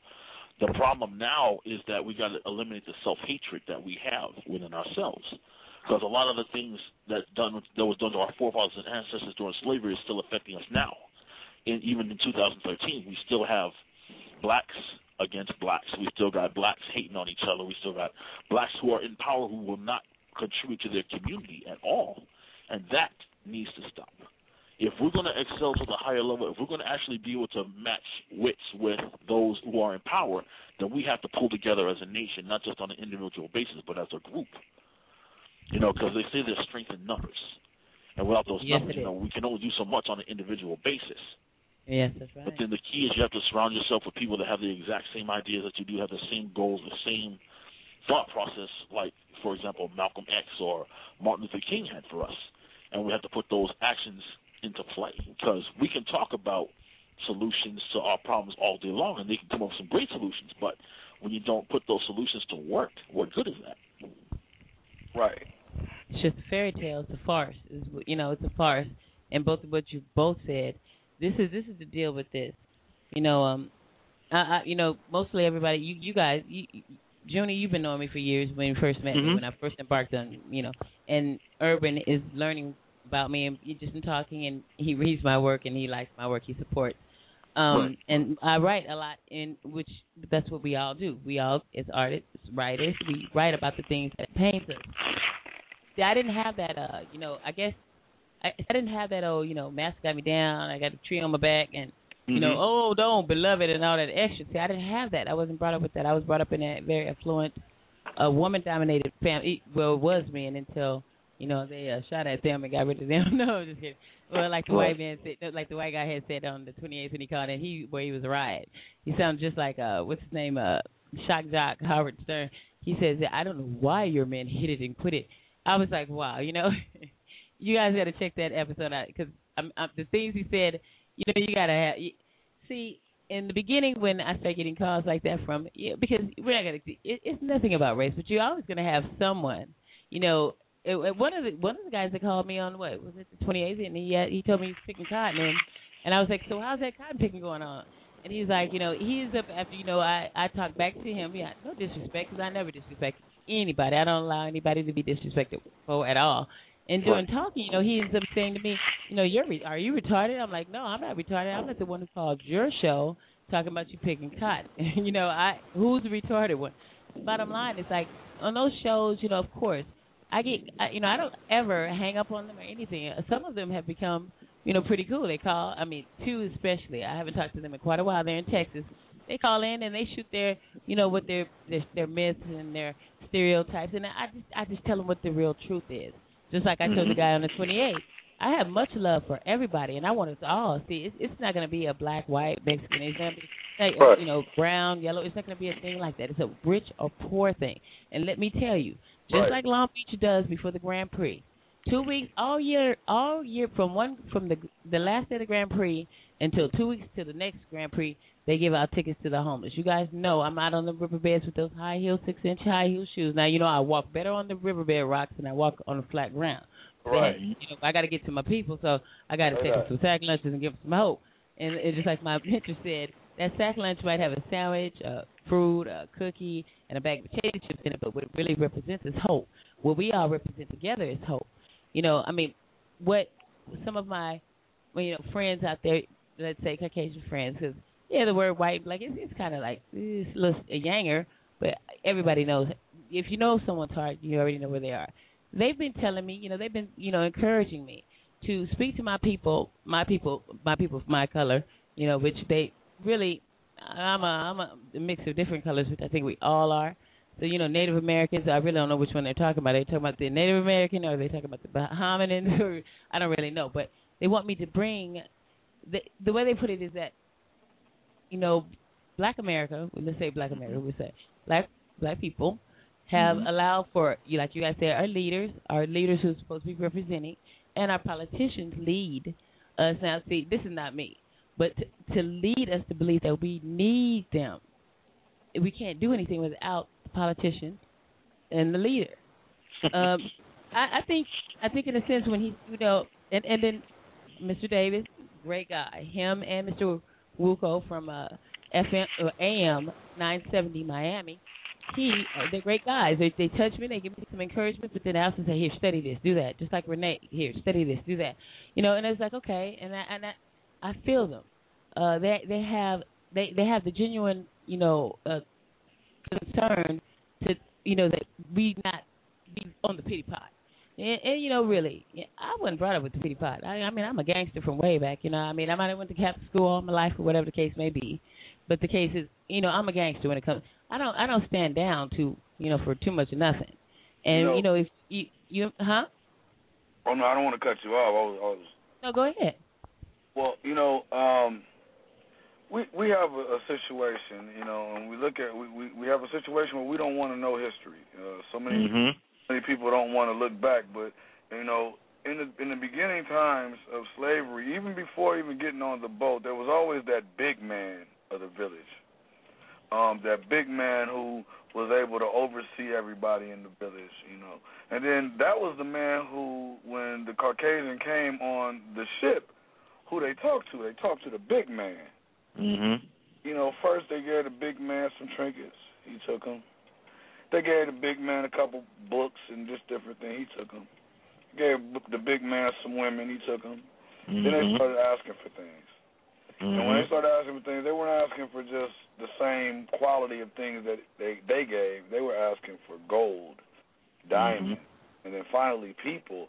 Well, we're still in the situation of the big man. They give the big man the power, the overseer uh, during slavery, who he didn't have to do all the work. All he had to do was ride back and forth on a horse and get out and kick whoever ass who might have slipped up and got lazy on the job. He he was the one uh making people wives give in. This guy, he was the one who would kill another brother because master say so. And right now there are people that are supposedly leading us who represent the big man or the overseer. They're only there like this guy Clarence Thomas. They're only there to give credence to what the elite Caucasian says. So if the idea and the stereotype is that we're lazy, well, these guys are going to agree. And at the same time say, I'm not like them over there. You know what I'm saying? Them ain't really my people. Mhm. We have to come to a situation where we can step to them eye to eye, economically, socially, spiritually, And if well, we're gonna leave the other one alone because they get scared when they hear about um, actually standing up for yourself physically. Mm-hmm. However, we we we we're in a situation where we come to them in need. We come to them as kind of like they treat us like children. Mhm. We we we we come to them uh not able to say I have this conglomerate of of people or I have this constituency of folks. You know, we don't come as a solid block, and that's the problem. As long as they can look their down their nose at our situation because we beg them or we beg of them or we need to I don't know, but we could do a whole lot of good within our community. You know, you could put a few dollars together and buy your own uh Mhm. gasoline line if gas is Mhm. killing us so bad. Um, look at the look at Valero. Yeah, it might be Oh, on, but yeah. it's in some kind of collusion. Look at look at the NAFTA, the trade situation that's North North North Atlantic Treaty trade and all of that crap. Look at that. Now, when you go in stores, you look for Doritos and you find Doritos with t- Tampico. Yeah. You see, I mean, without Tampico, what's the name? Tapatio. You see, Tapatio. Oh uh, yeah, Tapatio. uh, Tookie, uh, what they call tikis or whatever those those chips are now. You see, chili cheese, uh, chili cheese, huh? chili cheese, and you know what? What is the new chip that I saw the other day? It's called uh um uh chicken and waffles. Yeah, yeah. Mhm. No, see, but but I'm saying even deeper than that, you see stuff that's straight up import. Chicken Some and you know, you see stuff like salsitos that aren't made by uh Nabisco. They're not made by Frito-Lay. They're not made by any of the major uh companies in America. Instead, some of them are actually coming from Mexico. Some stuff that Mhm. we have in stores to this day are coming from Mexico. And I say to myself, like, wow, who do we import and export with? Nobody. You're right. You're right. They're taking. They they're taking everything to cheap. eh, You know what? You know what? I, I had to. You know what? Okay. I guess I guess you know my my friends out there. They okay when you guys say because someone touched me um and said about you know we had this discussion. Uh, my friend Jay in New York. He is a revolutionary. He is Malcolm X of 2013. So you know he posts things on my uh, Facebook, and I don't really pay attention. You know, I mean, I pay attention, I read it, but you know, I I give him things. I give him, who you know, I told you guys about the DVD. I've even you know spoke on it about how serious it is, and I saw it before I even seen the DVD. So you know, I touch on things, and so he touched me with a well a picture, and he, Hotep. Hotep is my good friend. What he put on it was you know the backers of you know the whole Obama and whatever, and what what my what my Caucasian friend you know because well we just say Mr. Wuko because Caucasian might think Mr. Wuko didn't notice because he was like well where he touched it and said where's Obama on the list of it was the Queen it was it was all of the, the circle and it was no you know he's like well where's Obama and so it, it angered some folks and then when he touched me I thought maybe you know he thought you know see I I when I first started dealing with Jay I call him Jay Hotep when I first I thought he was antichrist. I thought he was because you know when you say something about God, I mean he's like he's you know he's on it. He's like you know prayer is not what the people need. you know he's like, he's like that right. So I'm like thinking he just didn't like it, but it took me some time to see. See, we have to listen and understand people and understand their vibe. See, I would have been thinking he was the anti-Christ. He's the anti-everything. He's anti-white. I would have thought he didn't like white people. The case is he has more white people friends, white people on his his friends are mostly white. He's a very talented brother, but he had an angle like this. No matter what I said, even though I thought he was combating it, he had the approach that it, it boiled down to this. There are people my way. I can't. My way is okay. Prayer, having faith, and things like that. See, I, you know, with I, that's what I, that's how I live. God, dollar, ten bucks. You guys know. And his approach seems a little rough, a little Malcolm X. But what I learned is that there are people that my way I can't touch. They they can't understand hope. They don't understand. See, it, it wasn't that he was anti anything. He talks to the people that I can't reach, and those are the people who have never saw hope. When you have, you know, like my friends out there, say, like, well, you know, don't be on a pity pot and you know, you know, cry. See, those people that I guess that they, that are crying because I had to say, Shelly had mentioned she was like, well, what do we do? I'm like, you know, we, we go beg or we, I ain't beg nobody for nothing. My family never begged nobody for nothing. I came from a whip, a strong. Hey, my nanny, sh- she co-founded Local 399. My mom was a Teamster 952. She came in right after Kennedy. Right after Kennedy, when he opened up the door, she walked right on in as the only black woman. So I got nothing positive, strong women. So I don't have that, oh, whoa, whoa, whoa, it's me kind of thing. I guess the people who do, it's not that they really are crying. They just don't have hope. You can, you know, what I learned is you can't tell somebody have faith, have faith. If they if they never heard, it, they don't even know who God is. Alone have faith. Have faith in what? Have faith in what you don't see because I don't see shit, or uh, have faith in who? I mean, what is here for them to have faith? So he touches the people who don't understand my way of doing things. You know, they don't understand. They don't. They never had it.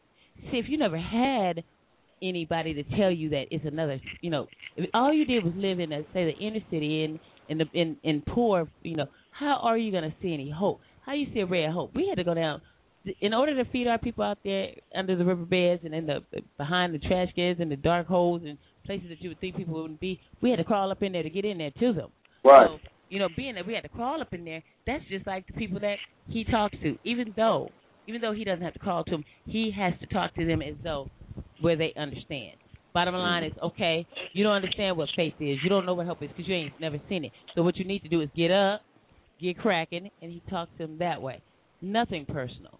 It took me took me a while to get it, and then I realized that okay, his way has to be that way. He has to come with his way because there are going to be a lot of people I can't touch. There are going to be a lot of people that that person's not going to touch. It takes everybody's, everybody's, and and like they said at the the, guy said at the at the what if anybody nobody at this time in my life like I had to tell the guy I don't even know anybody on welfare. Uh, and like I said, as far as I'm concerned, is welfare still cracking? I thought it was workfare. What happened? You know, I I I, I ain't seen no food stamps or none of that. I ain't even heard about the EBT. So the case is, I don't know. I was brought up just I was brought up in upper middle class. And like I said, hey, when I see you know a couple of white guys walking across the street, one, and I'm over across the street, I cross the street too. I lock my door too. All extra same thing. It's no different. It's no color that separates the fact that you'll do some crime. Mm-hmm. You know, nobody has a color of I'm a rapist, I'm a murderer. Because if that's the case, then the Grim Reaper wouldn't have been cutting up. They'd have seen him coming when they was taking a pull. Keeping Mm-hmm. it 100, right? See, you got to be Mhm. able to be aware. So if you don't know, you really don't know. Like I was saying to you about our students up there that didn't do anything for Black History.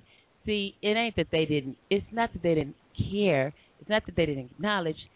Nobody, just like what you said, who, who's mentioning anything? Everybody's too busy doing their own thing. Who's going to Mhm. take the time to step back and say, you know, well, you know, you know what is Black History? Let's do something. We only got 28 days. Mhm. We better make it quick. You know, nobody. I mean, nobody's saying. Nobody's introducing. Everybody got other issues. They got financial aid dealing with. They call it. I mean, hey, come on, that financial aid office. They dealing with other things. They're not paying attention. February is right after spring starts. So you know, come on. Who really, when they trying to get their financial aid, they direct loans, all that extra, they calling Howard One. You know what I'm talking about? You know what I'm talking about, Urban. They're trying to get down with the get down around this time. Oh, 28 days, it goes fast. I mean, it was Mhm. like February the first just yesterday. Yeah. Boom, here it is. Here it is. What? It's March already, right? Mhm. So it wasn't that they forgot. You have to. We have to keep reminding ourselves. Like sometimes I have to remind myself to keep with faith. You know, I have to tell myself, wait a minute, wait a minute, God got it, God got it, God got it. Right, so right. easy to, it's easy for us to lose it, right?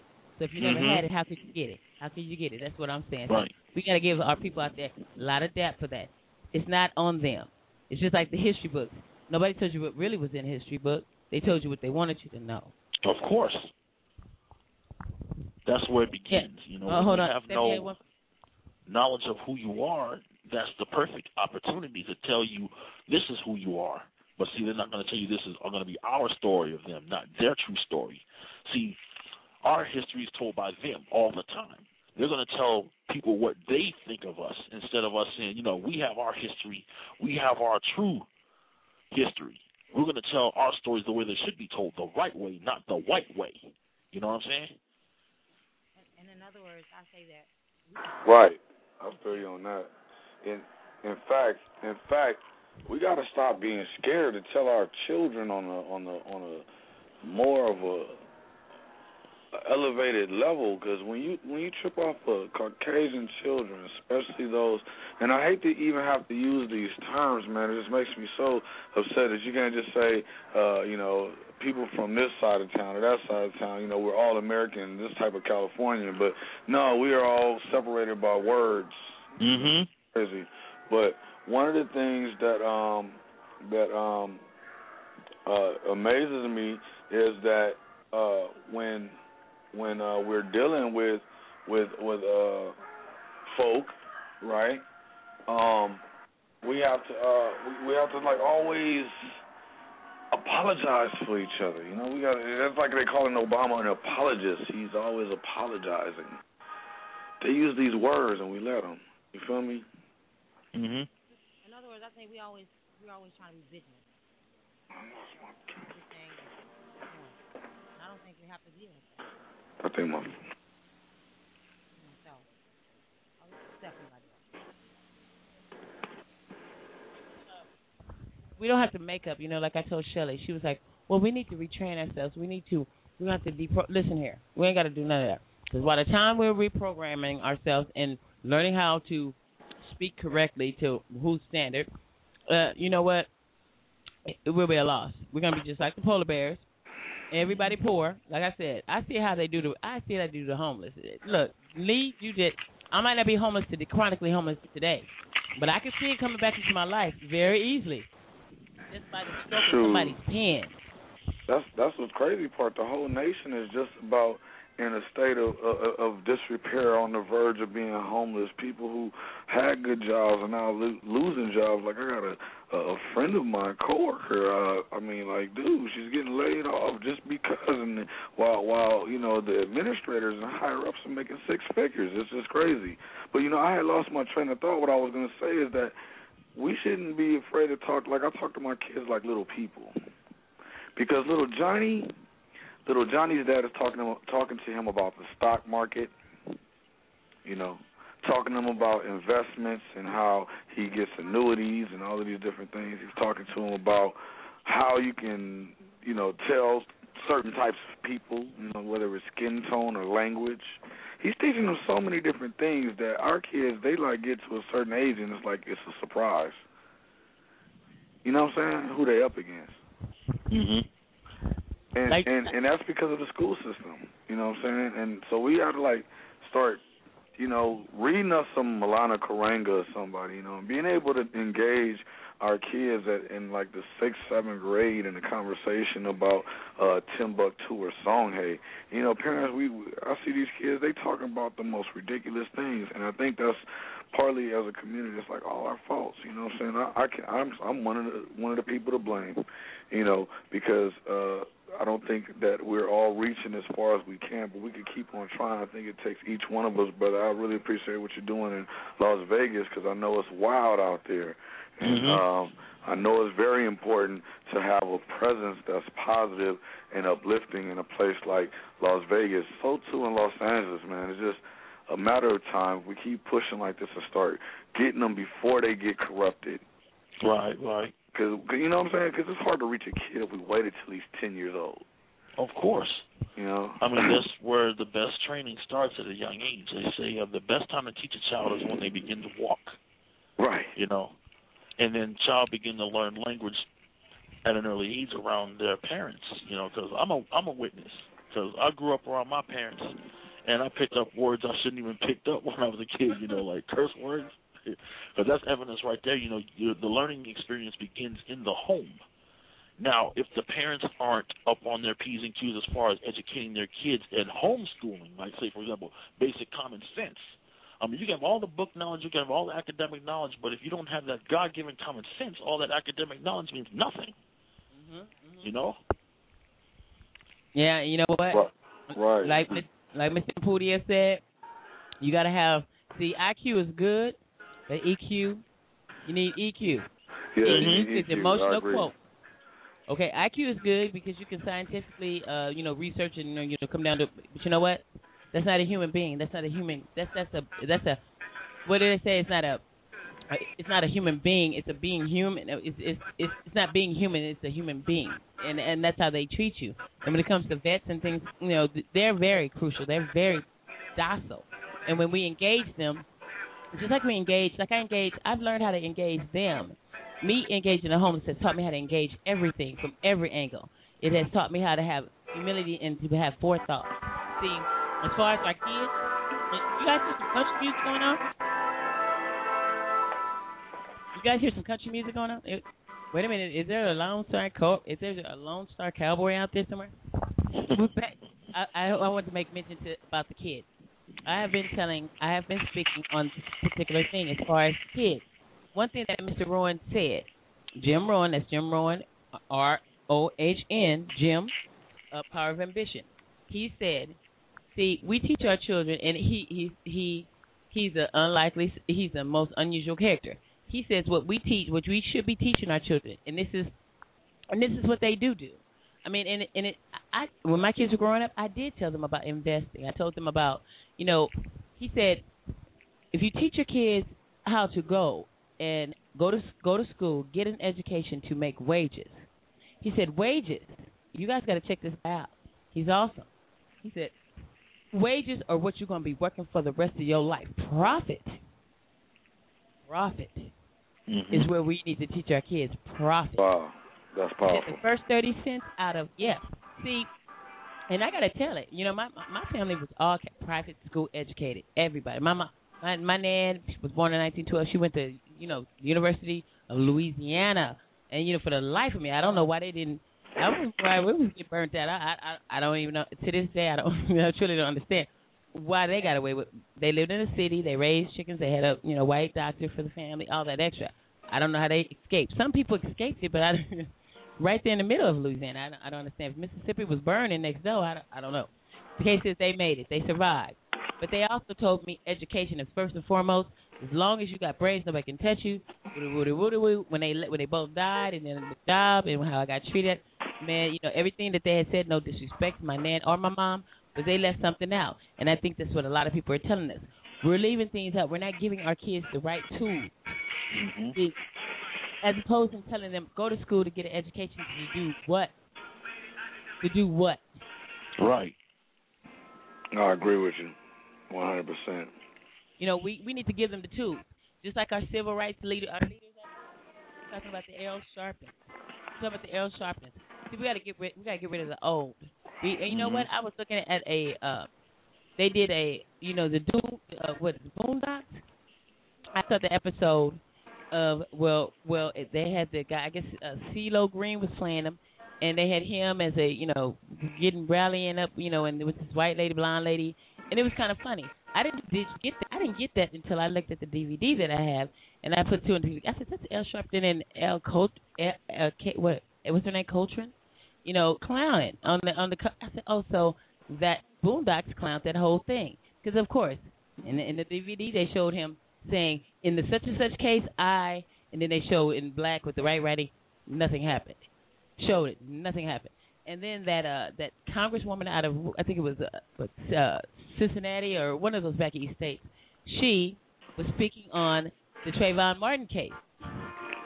She was saying that yes, and this is one thing that we do, and and see, let it not be said when the news reporter asked her a question, and see, news reporters are very. They, I mean, they they book learn. They're journalists. I mean, they know what to ask. They know when to ask, and they. I mean, they know how to dig in. I mean, you know, like no other. So when the news reporter asked her, "What what was the child's name?" When she said, "Oh yeah," she said, "Would it be a big difference?" You guys hear some country music going on? Oh, you know what that is? I'm in a room. I'm in a room next to my father, and he done fell asleep on the beginning of his his movie. I'm sorry.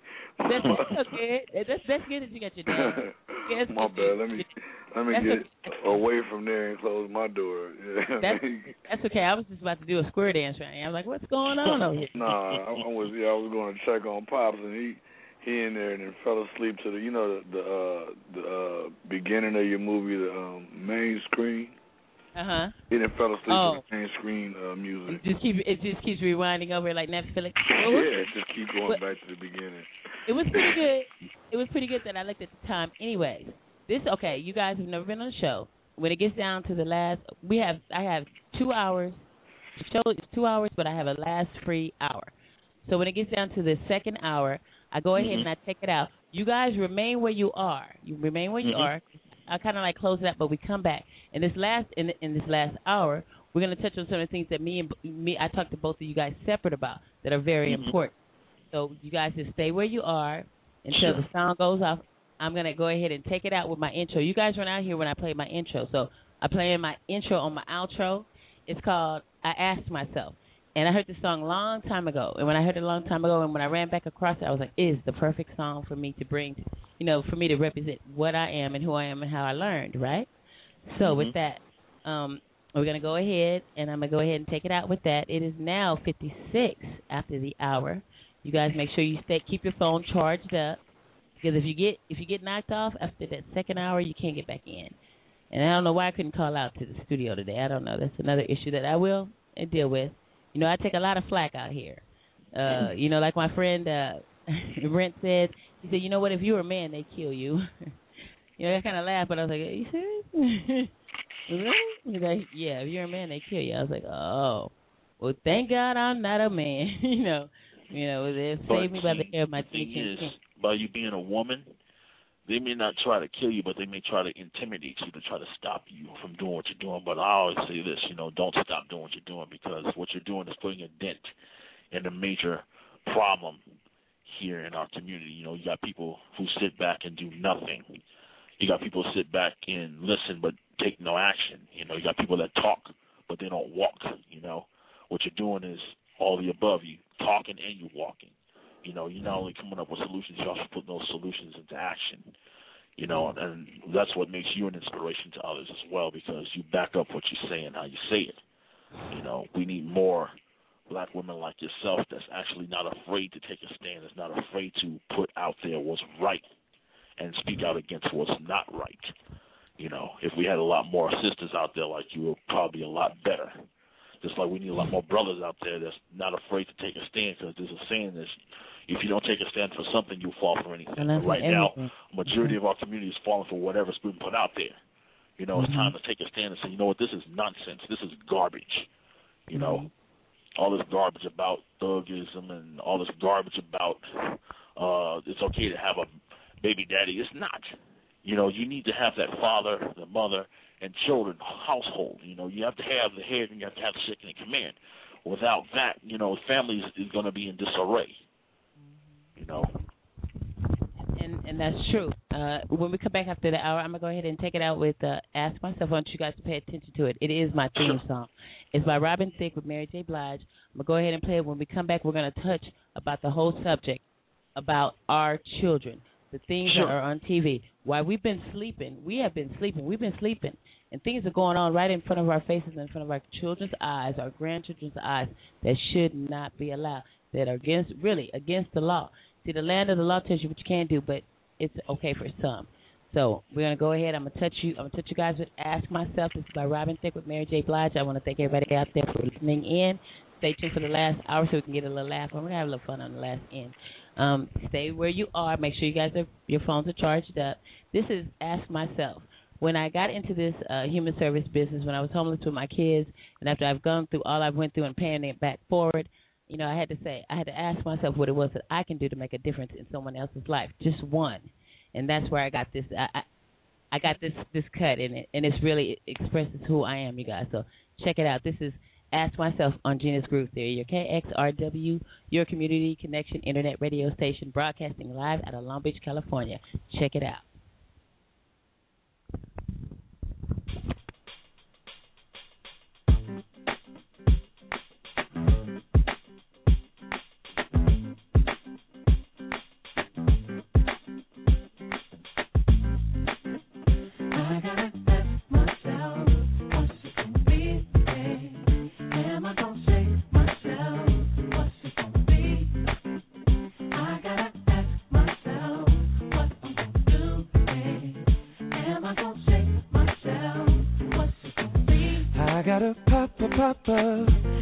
Get a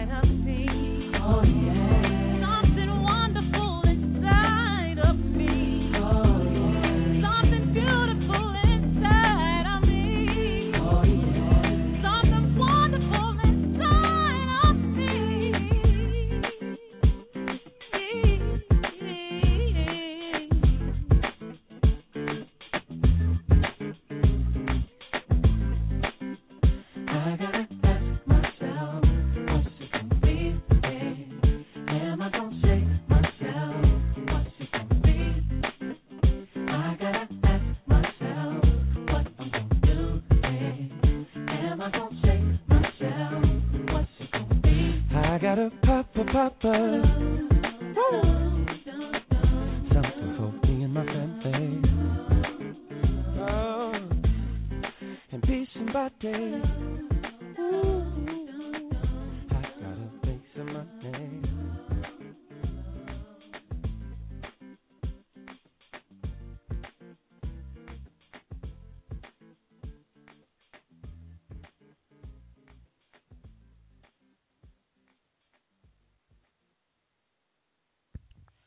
everybody. But you're back with Gena's Groove Theory. It is now three after the hour.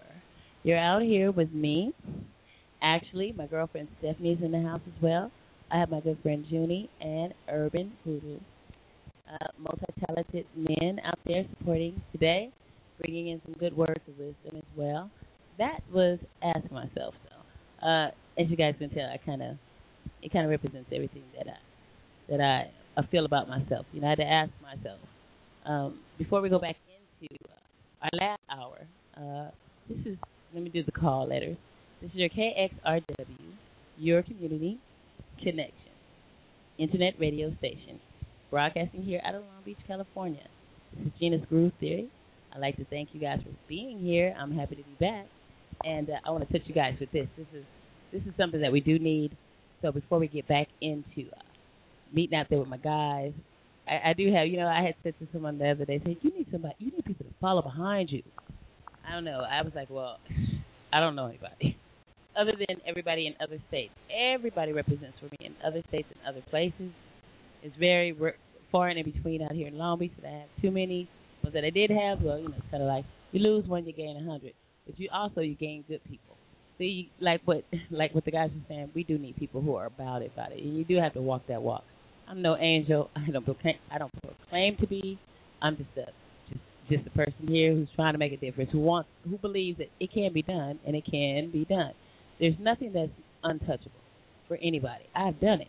A lot of people ask me, like the two people I met last night. They said, "Well, how did you get? What did you do? You were homeless." Well, yeah, I was chronically homeless as well. Bottom line is, I did it. Whatever I I did, I'll show you. I'll take you there. See, you don't have to have fear be able to see someone else grow. It's cold and lonely at the top. If you look and pay attention, mostly people who have millions and millions of dollars, they're sad, lonely, they kill themselves. You say, what is they? They have all that money. See, money can't make you happy. Money won't stop you from killing yourself either. But you know, will help you when you got money. So they say you can't get into heaven. It's hard for a rich man to get into heaven. It's like a, going to an eye of a needle or something like that. No, let me tell you what Jim Rohn said. You know, he said he'll deal with God when he gets there.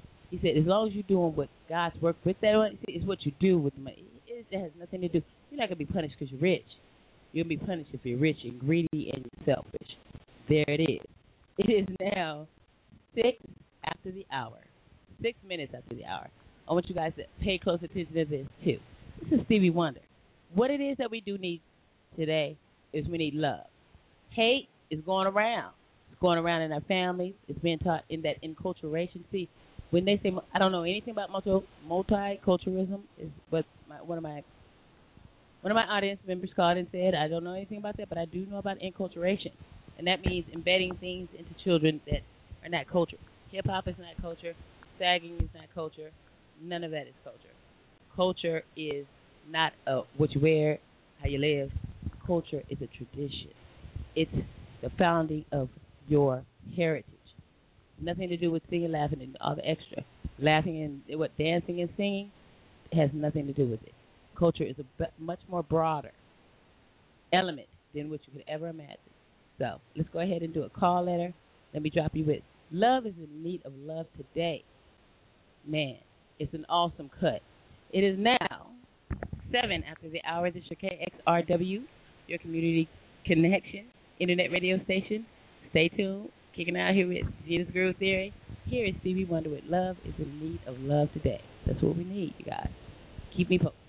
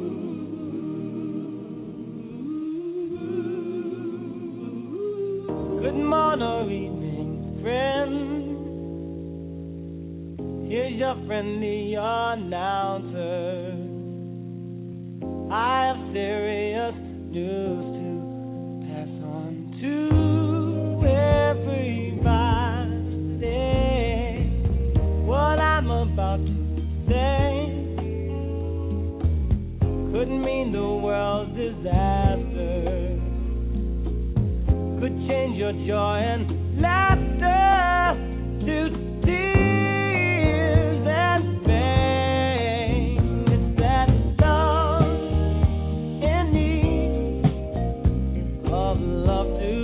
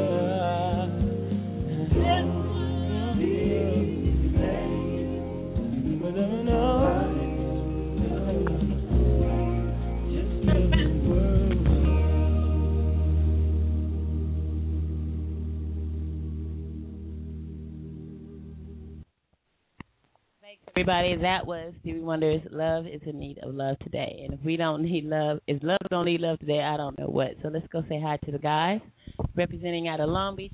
This is your KXRW, Gena's Groove Theory, your community connection internet radio station. Like I was talking to both the guys. Hey, hey, hey, we're back. Hi. Hi. Hey, hey. Yeah, I thought we were in need of some of that, some of that, and that's kind of what we need.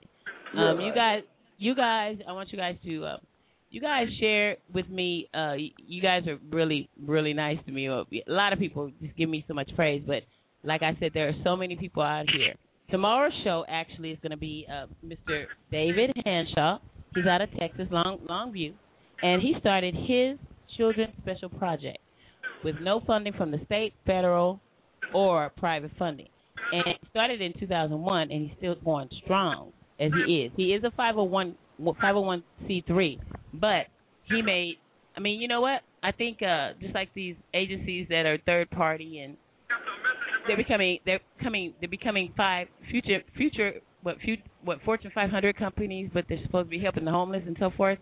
See, I don't know. See, once you start taking, I guess when you start taking funds from state and federal, you know, governments, city and local, then they can kind of tell you how to regulate things, and I think that's where mm-hmm. people get lost. They get lost in the shuffle because you got people who has the money from the state and federal. They're giving it out like it's their money. They're making the choices on who to give it to. Shouldn't be any. It shouldn't be any homeless out there. It, should, it shouldn't be nobody hungry. It should be no kids starving. All that extra. You know, like I said, the first the first what I get, you guys, everybody's rolling with me. I'm not I'm not gonna be like Hammer. I'm not taking a whole entourage. The case is, I'm taking an entourage because we're all working together. Now we ain't gonna be dancing on stage or none extra, and I'm not gonna be spending money just be you know just be having cocktails. Case is doing something positive with our resources. Monies can come into our communities. We can. We have to. You know what? We have to pay taxes anyway. That's gonna be something we're gonna be doing to the day we die. People that don't do it, who have money, you guys won't have your money long if you don't pay those taxes. We're gonna have to do that anyways. What about putting some money over to the side? I offered up the first forty dollars to start. Hey, it doesn't have to be my bank. It doesn't have to be in my name. It could be a community bank. It could be something that we can build for all of us. Got to have a little bit of trust, of course. It's hard to trust. Maybe you guys can touch on that subject about what it is that say today. Where are we as as far as trusting each other, as far as getting together? Do you guys have any ideas as to what I mean? I can encourage. We can encourage. I do my best, but how can we encourage them to, you know what I'm saying, deal with you know the expectations that somebody might get robbed, because you know that's what people are fearful of, of getting involved in things. And I do understand that. What you guys got any, you know, uh, options that? No, you guys are both incredible on how you come up with ideas. So one at a time. One of you guys, let us know what it is that we can do. Okay. I'm gonna let you go first, brother. Shoot. Yes, sir. I'm gonna go first, brother. Oh, you're gonna let me go? Oh, okay. Yeah, I'm gonna go first. Well, I would, uh, you know, it makes me, it brings to mind um, one of the uh, tenets of a, a well-written book um, that I had come across called The Seven Habits of Highly uh, Effective People. Um, and um, in this book, right, uh, one of the chapters of this book, um, it has uh, this tenet begin with the end in mind. Begin with the end in mind. So we're beginning a thing, um, if we're beginning a thing, this is that's uh, Franklin Covey, and uh, if if you know, the idea is that if we're beginning a thing, we, if we're already thinking I'm going to get robbed, oh my, you know, it's a slippery slope. Oh, if I help this community, then this community will turn its back on me oh, if I stay and live here, they'll rob me. Oh, if we, yeah, that's what you're gonna. If you're, it's like a self fulfilling prophecy. We have to start thinking about uh the potential of the good that'll come out of it. Like I do shows all the time, and sometimes we don't get paid. A lot of times, you know, we we we're doing it for a community event, or we're doing it for other things, you know. But sometimes getting paid might just mean gas money or being fed. But the point of it all is is that we didn't begin thinking, oh, they're only asking me to do this so that they can swindle me. When we think like that, you know, we're never going to get anywhere because the one person who could lead to that breakthrough that you might need, the one company that could help you advance uh, your ambitions, that one thing that just like this this background check crap.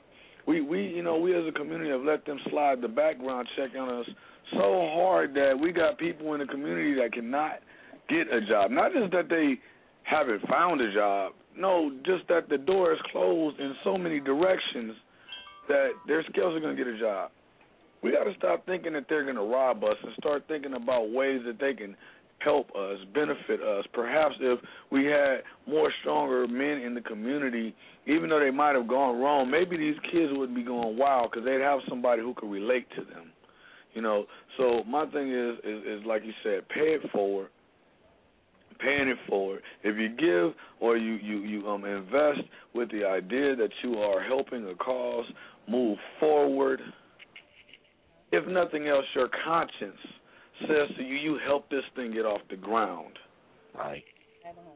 And that dignity is something that uh it rubs off on people around you you know, we have to start feeling a, a, a dignity. That's what our grandparents had. They might have been whatever, but they had dignity. And we need to get that back. Right, right.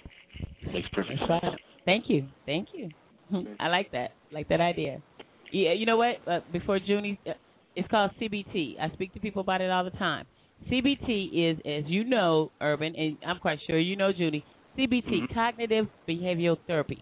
And mm-hmm. the, the the best one to work with is starting with you know, other than meditation, other than prayer, and other than you know, young young ring, you know, that old chatting and all the extra and tapping. There are all kinds of ways that you learn in stress management, as you know, right? You guys know, of of, of easing the uh, human humans. The first thought that a human has, always for some apparent reason, comes out to be negative. You know how we are. The first thought that runs across your mind, then that negative thought what the best worked for me is taking using the CBT technique of taking that as soon as that negative uh, comes in your head, boom, turn it to the positive. So, like for instance, what I've learned also too, what you might see that might be a bad situation, like they towed my car last week, right? They towed my car, right? You know, you look at it like, oh my God, they towed my car. No, it's like, you know what? There's a reason. Right. I bet you, you know, nine times out of ten, I'm gonna give me a new car. When when Mhm. Long Beach illegally sold my my uh, Mazda six two six, I was devastated, and they told me it was nothing I could do. But guess what? I was given Black Diamond. I mean, in, in lieu of uh, a 1994 uh, Mazda 626 uh, with a black hood and burgundy body. In lieu of that, that they sold, I was replaced with something better. So you have we have to kind of look at one door closes, another door opens, one bus pulls Mhm. off. Now, when we're talking about men and women, right? When we're talking about relationships, or we're talking about getting with somebody, we say, well, one bus pulls up, the other one pulls up. That that goes with anything, not just men and women, not just in relationships, in life. When one door closes, another door opens. It is leading you to another direction. This direction I'm going right here with this, because I'm not a politician, but the case is the direction I'm going is a reason. There's a reason and a season for everything. Period. Nothing comes without some type of warrant. There is. and there's good in everything, which may seem bad, never is really bad if you look at it in the light of, oh, it's time to change. Change is good. Right. Change is is is one thing that we can do. It's choice. Like humans, as humans, we're the only animal that can make decisions and choices. We are the only ones that, because dogs, cats, and everything, they can't. We can't. We can talk. We can speak for ourselves. We can feed ourselves. We can feed each other too. What we can do for ourselves, we can do for the next person. Doesn't doesn't make a difference. Can't keep walking over people. Well, I got to walk with people. Pretty much. Right. So I'm sorry, Junie, but go No ahead. Give it to no, him, my you brother. were making perfect. You were making perfect sense there. Um, one thing that I look at as far as the community get involved in something that's going to benefit it is, first of all, you have to have a heart and a passion for people. Right. Okay, that's where it first starts. I mean, your intention should not to be making profit. Right. It's not to be selfish and saying, you know, I'm, what can I do to this community? How can I benefit from? it? No, how can the community benefit from this? You know, including yourself. You know, what will be truly rewarding as payment is seeing the community grow stronger. Is seeing the community grow bigger, better. You know, it's always about being a leader. You know, anybody can get up there and give orders and be boss, but can you be an example? Can you be a light to the people? Can you shine? You know, anybody can give orders, but can you show how it's done? You know, how can you be a trendsetter instead of following someone else's trend? You know, anybody can get up there and follow a trend, but can you be a trendsetter? You know, we already got cats like Reverend, Reverend Al Sharpton and these guys. You know, they're they out there talking and talking, but you know, are they truly walking the walk? You know, you got to be somebody like Malcolm X. You got to be somebody like Frederick Douglass. Had to be somebody like Sojourner Truth, Harriet Tubman, who actually put their words to action. Like Martin Luther King, put your words to action. You know, want to know why these people were so loved? Because they backed up what they said and how they said it. You know, people admired them and, and people adored them because they had a heart and a passion for people. They had a heart and a passion for their community. Like Harriet Tubman, she helped the slaves escape. Why? Because she had a heart and a passion for them. Malcolm X had a heart and a passion for his people because he got sick and tired of the oppression. Yeah, he was an ex-convict, but look at how he rose to power. That just goes to show you anybody can change from negative to positive, you know. Look at Martin Luther King. You know, he had not only just black people walking behind him, he had whites walking behind him too. Why? Because those white people saw his vision. They saw what he was trying to achieve. They saw what he was trying to do. He was trying to bring all people together as one human race, as one nation. You know, that's why these people were admired. You know, the only way an activist is going to truly be effective he has to have a heart and a passion for the people in the community. And in order for a community organization to work, they have to have that same heart and passion for everyone. Not for certain groups of people with money. You have to have heart and passion for everybody, the poor alike. It has to be on equal level playing field. It can't be because you got money you get a certain amount of this, or because you're poor you can't get this. No, everybody has to be on the level of equality. It's the only way it's truly going to work.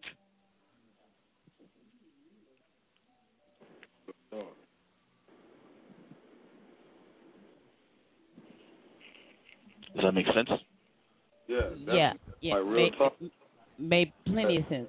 Did you guys check out the pictures that I used? Um, speaking of, you know, the white people who, you know, uh, were out there fighting too. There, there. I mean, there, there were a lot of white people out there fighting for it. You know, it, it's amazing that no one seems to touch on that. But, uh, and one of the pictures that I posted in this episode was the young white kids, you know, and you know, supporting, uh, you know, the Panthers and supporting the move and there were a lot of white lives lost too.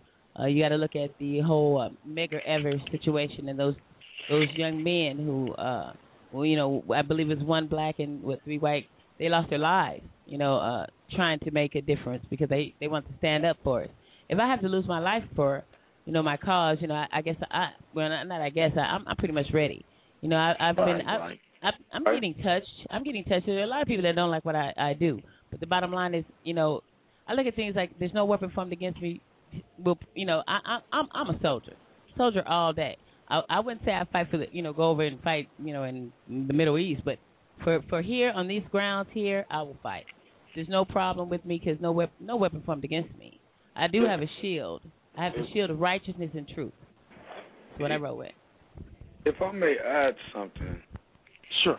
Um, see, no one says that there were, you know, no white people that helped. Because true indeed they did. But we're in a situation today that the best way a white person can help is to stand up to her daddy, his uncle, her mom, her cousins, their cousins. It's like, dude, you might come and chill with me. You might even, while chilling with me, suffer some of what I'm suffering. But when you get taken to that family gathering or that business meeting or that bus ride with the guy who just started talking to you because you were white and everybody else on the bus looked different, and he starts and they start going into that shit. Mm-hmm. Gotta stand up. When you see the police and you know what, white America, they need to stand up against racial profiling in a Right. more more more active way. They can't just talk about Trayvon Martin and then sidestep racial profiling and go into Right, right. this this uh this what they call it uh uh, uh, uh, stand your ground, man. Fuck stand your ground. Walk down the street and be black. I'm sorry if you're not supposed to curse. I'm sorry, but walk down the street and be black. We get pulled over for. In- my opinion, Mm-hmm. you want to help, you got to start standing up to that. You got Right. to telling these stop in our community. Stop going over there because you know it's cheaper and buying up a, a big old slum village and selling it to us. Stop letting the banks do the shit they're doing specifically to black people. If you really, really, really ain't with that racial shit, stop taking part in the privilege and start standing up against the privilege so that we can all be American and share equally because it, it, the deck is stacked and it keeps stacking it right next to the white neighbor who comes to the neighborhood. It's like, dude, no, man, you got to stop your neighbor from doing what he's doing. Right, you got, right. If you make me do it, then I'm going to jail. Right. You know, Whoa. they gonna throw my mama in jail. They might kill me. Mm-hmm. Enough of y'all did it. Oh wow. Well, My take on it.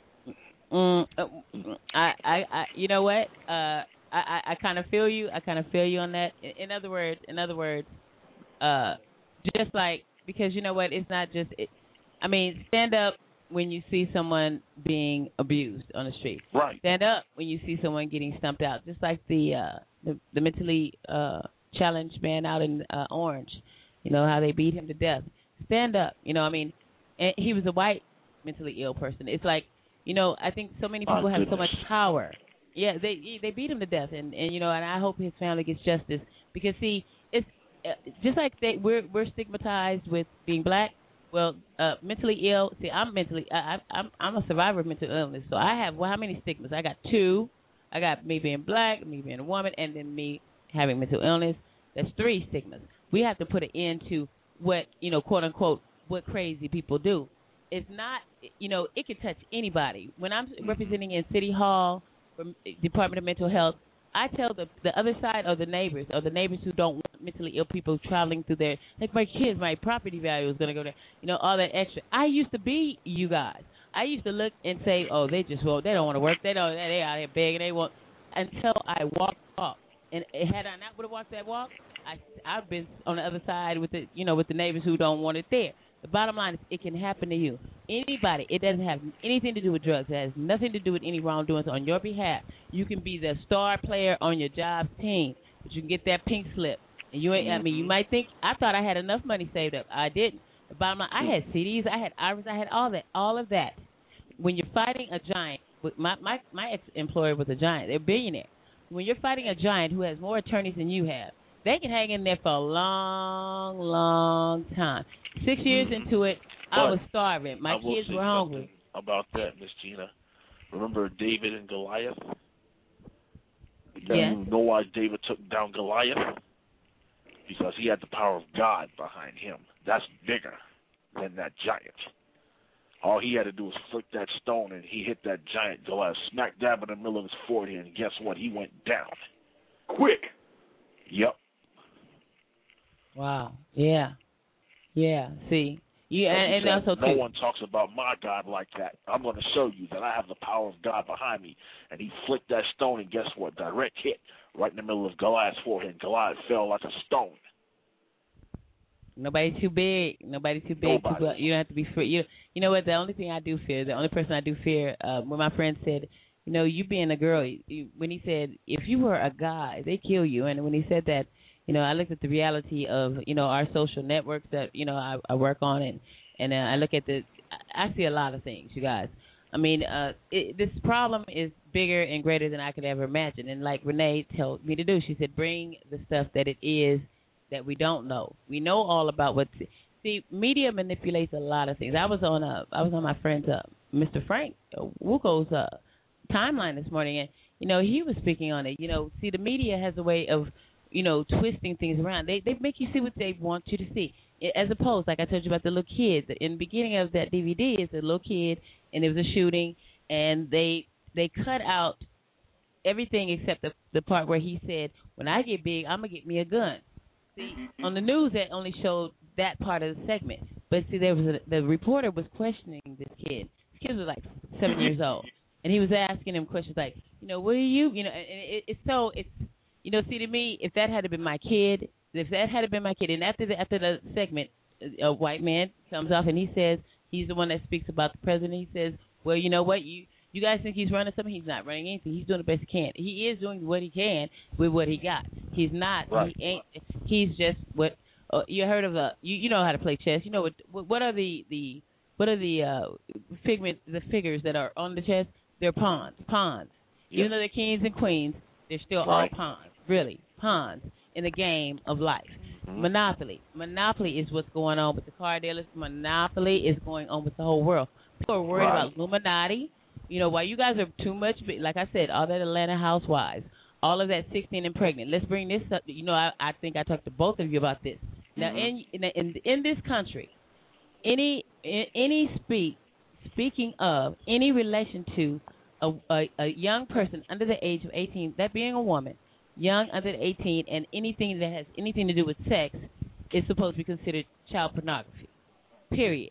I worked for the world's largest phone virtual company in the world, operating with legal operation, it, pretty much legal prostitution. But you know, by via phone, via you know, via computer or whatever, it's against the law. You cannot put a six any anyone, 18 and under. At 18, you're an adult. You can show whatever you want to on TV. You can do what you want to, but that's an adult. 16, anything under 18 that has any reference when it has to do, that's a child. That's a child. So let's say we've been sleeping. We've been sleeping. See, we too we too busy watching uh the Housewives of Atlanta, uh, uh Honey Boo Boo, and all the extra, all the extra, and all those shows are there. Just like the people up in Oakland, the black folks that got that little ebonics things. See, we getting thrown off by all kinds of stuff. It's called distract the Negro, and you get distracted. Bottom line is, 16, a, a child of 16, a girl of 16 getting pregnant, having a baby on a show, making making young young men because there there hasn't been any uh, inner city black children on the show. It's you know, but it's still a disrespect. Like I Right. told the, the the caller who called in. To me, see, I didn't even think of it at the time I was talking to him, but any reference to 16 in sex is considered pornographic. Sex child promo it- it's kitty porn.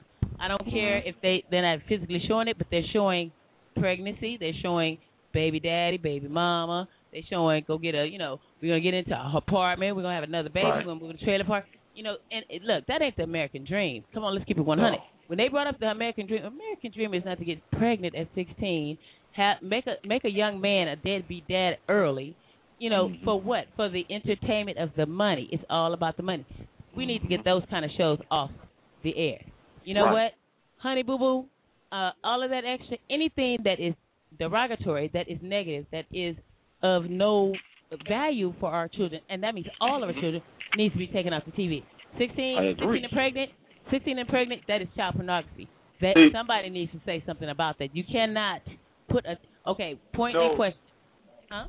You know, if I can, I mean, I understand the idea of taking it off air, but I think it's bigger than. I think it's we're in a situation where we need to create our own air, and just that shit don't even be even in our market. Like for real, we need our own market that doesn't even deal with these folks and what they want to do. Because then they run back to free speech. Oh, it's freedom of speech. You know, you can't make me not be able to. The people are consumers. They'll get with. No, it's like okay, well then y'all want to do that. All right, then let's take our black dollars and put them over here. Well, you know what I'm saying? okay. And create Mhm. our own industry of of right. of of TV. Of we helped revolutionize theirs. I had to do a project with my daughter about Sidney Poitier. That Right. brother helped revolutionize cinema. Yeah. White folks didn't know how to cast a black dude back in the day. People like Sidney Poitier, brothers like Oscar Micheaux, Harry these Belafonte. people who have who have who, who basically totally revolutionized their way of doing television and filming. So it's like, yo, why we just don't do it for ourselves? Mhm. I mean, I can't agree much more, brother, because you know, back in the day, you re- remember the black exploitation films, right? Right, Okay. right. Now, all those brothers and sisters that was portraying these pimps and players and hoes and stuff like that, what they should have been doing, seriously, they should have been putting their money together, and instead of cons- like coinciding with Hollywood, they could have built their own movie studios. They could have built their own uh, theaters. You know, so once they got to that position of power, they can start telling our stories the way they should have been told. You know, Right. But and that brings back they the didn't do that. legacy. Yeah. Yeah. Yeah. They could have left Uh, a legacy. You know what I'm Right. saying? So a young dude, 30 years old, wouldn't be having to kiss Clear Channel's ass to try to get on as um, a, a, a, a clerk. You know, or getting pay, a non-paid uh, uh, uh, uh, internship, uh, something that could have been prepared for to hire us. Because you know we are got we are up against not only we're up against everybody in the comp when it comes to competition for the in the workplace. Man, you trying to get up in the world? It's a, a rat race, dog eat dog. Hey, then we got to deal with white people, Mexican Mhm. people, Asians, other Yeah. blacks. We got to fight the police, the power, and every. It's like, dude, we need to check this idea of the American dream and create our dream. Right. What is our right. dream? Exactly. Because I know for myself, brother, I mean, my dream is to actually have a nation where my brothers and sisters can live at ease. You know, we can be respected as human beings, not as a color of skin or Right. because we have certain the way we dress or the way we talk. You know, we're living in a nation that respects us as a nation. We can have all the money, we can have all the power, we can have all access to the resources, but if we don't have that respect, it means nothing. You know, yeah, they can throw us millions of dollars, yeah, they can give us this and that, but they still don't respect us. You know why they don't respect us? Because number one, most of us don't even respect ourselves. Mm-hmm. You know, how can we sit there and get mad at the white boy for calling us an N word if we call ourselves the N word? You know, how can we get mad at somebody of a different race calling our women the B word if we calling our women the B word? You know? Hello. Hello. Hello. Hello. Hello. Just like Freedom of So I never call my brothers the N word. I uh-huh. say, "What's up, my brother?" You know, I just say I have to start with it, yeah. myself. You know, because I was in that vicious cycle once. But I have to tell myself, you know what? If I ever get married and have kids, I don't want my children to walk around calling themselves less Nigga. than what they're worth. You know, I want my children to look at themselves. Look, you were your forefathers and ancestors were not in the N word or the B word or you know the P or the H word. You were kings and queens. You were inventors. You were scientists. You were warriors. But most of all, you were chosen people from the Most High. You know, Mm. you were nothing that these Caucasians tell you. Okay, you were much much more bigger than that. But then to degrade ourselves as the less than human, you know, that's what hurts me most of all. Is some of us have chosen to embrace that, and I'm not going to embrace myself something less than that. I'm looking at myself bigger than that. I'm not saying I'm arrogant and cocky, but you have to be confident. I mean, if you can Yeah. focus your attention on selling dope and focus your attention on pimping hoes and all that, you can focus your attention on building a business. You can focus your attention on building a grocery store or a department store in your community. You can focus on cleaning up your parks and your schools. You know, Focus on something positive. Put Right. Right. Uh, what accentuate the positive is what I think. Uh, was it Schoolhouse Rock when we were coming up? yeah, I, remember, I love that show. I love that show. There's nothing like that on TV now. It's just blood and gore and, and kicking off heads. And you know what? It, we have we have slept. I tell you, we America as nobody, no color it had nothing. All of America slept by. While our children, while when they talk about multicultural, our kids are being enculturated. Now, this is one thing I could say I was guilty of because when my mom passed, see, my kids didn't listen to uh they didn't listen to any R uh R&B no they didn't listen to rap and they didn't listen to none of the you know hippie hippie things. But when my mom passed see my kids they were brought up all they listened to was classical contemporary jazz. They can name every musician every instrument. All Willie Bobo that's what they were brought up on. But when my mom died you know I turned on you know I had to turn on KJLH and you know K, you know Power. One of I know my mom was like well no you didn't. That's all they knew. And by her, what I learned from that, she she took us as and me as kids, me and my brother. She took us places that I mean, she didn't shop out here, at, you know, down here in L.A. County. We went to Orange County to shop because she was she worked for the grocery store, the inside office. She was the data processing computer operator. See, you know, so she worked inside. She knew where the good, like she said, she said, well, you know, good produce and good food goes here. You know, don't go over there you know that in that day i mean she knew these things she knew you know even though it was alpha beta ralph's where the good one is where you go get the good stuff and where they send the bad stuff. And you know that kind of stuff needs to be needs to stop too. I mean it should be a situation where you put the bad the bad is of bad at the food for and see that's kind of what Ra- ralph's has done because you know i'm a ralph i mean alpha beta turned into ralph's. Ralph's turned into food for less. Bottom line is this food for less is the ralph's for the you know you know for the neighborhood. For the and hood. Mm-hmm. Ralph, yes. Hood Ralph. Yes, yes, and that's not cool. That's not cool. You know, the highest grossing Ralphs in uh California is the Ralph that's on Third in La Brea, in uh, well, what they call Jewtown. Actually, that's the a million plus a day is what that store makes. My mom told me that they put the best produce. They put they put the best food. They put, Wow. See that that that Isn't kinda really cool. Huh? Isn't that a large Ralph's? Like it, it looks large. Yeah, it is. It is. It's, it's pretty large, but it, it it grosses more than a million a day. That one. Wow. Yeah, and she be, before she retired, she caught a four million dollar mistake. I don't know if she ever got paid for that one, but before she What? retired, that's the highest grossing Ralph in the world because there is just where money is, and you can go, you can you can pick. It's like you're picking the, the fruit and vegetables off the off the vine. just Wow. about. You know what I'm saying? Me, you know, I mean, in the other grocery stores, you know, you smell that bleach when you walk around the fish and all the extra. We like we were talking about. I, I think I did. I told you about BP, right? BP. You, I told you, Yeah. right, Junie? You know, Yes. I don't think I told Urban. Uh, Urban, or did you tell me about BP? BP had BP has sold all. Now BP is British Petroleum, the Petroleum. ones that are responsible for the leak in the ocean, Yes. right? The ones They that have are responsible for uh, filling up the Gulf uh, with all that damn oil and trying to act like they could scoop it up. Yes, and we know that's a bogus lie because I was in Redondo Beach the day that all those those those the one particular fish that covered the whole ocean. I was there. I saw it. nothing like that. Now, no other. It's seals and all kind of you know by the pier uh, out there. There's other fish. So why was it just that one kind of fish? Kind of looked like a sardine or whatever. Why was it? That? See, it's so much going on. There's so much secrecy going on, and you know you got to tell it on our government too. I'm hearing that they're tampering with the weather. I'm hearing that they're doing this. There's so many secrets. See, America should be asking. I mean, when we say we stand up, we stand up and ask, where's the money going? What are you? You know, if, if it's a four hundred dollar hammer that they're buying for the military, well, I want to see the damn. I want to see. I want to see the receipt. I want to see. For real. I want to know who where in debt. Who, who who owns our debt really? For real? Is it like some three or four people in China or what? Uh, Really? I mean, uh, the we? Wait. See, that's what I understand. See, there's some things they'll let us see.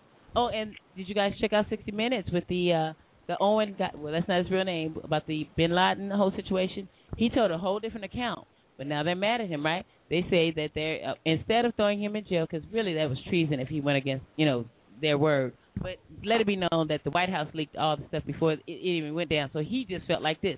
They leaked it. He went on and wrote the book.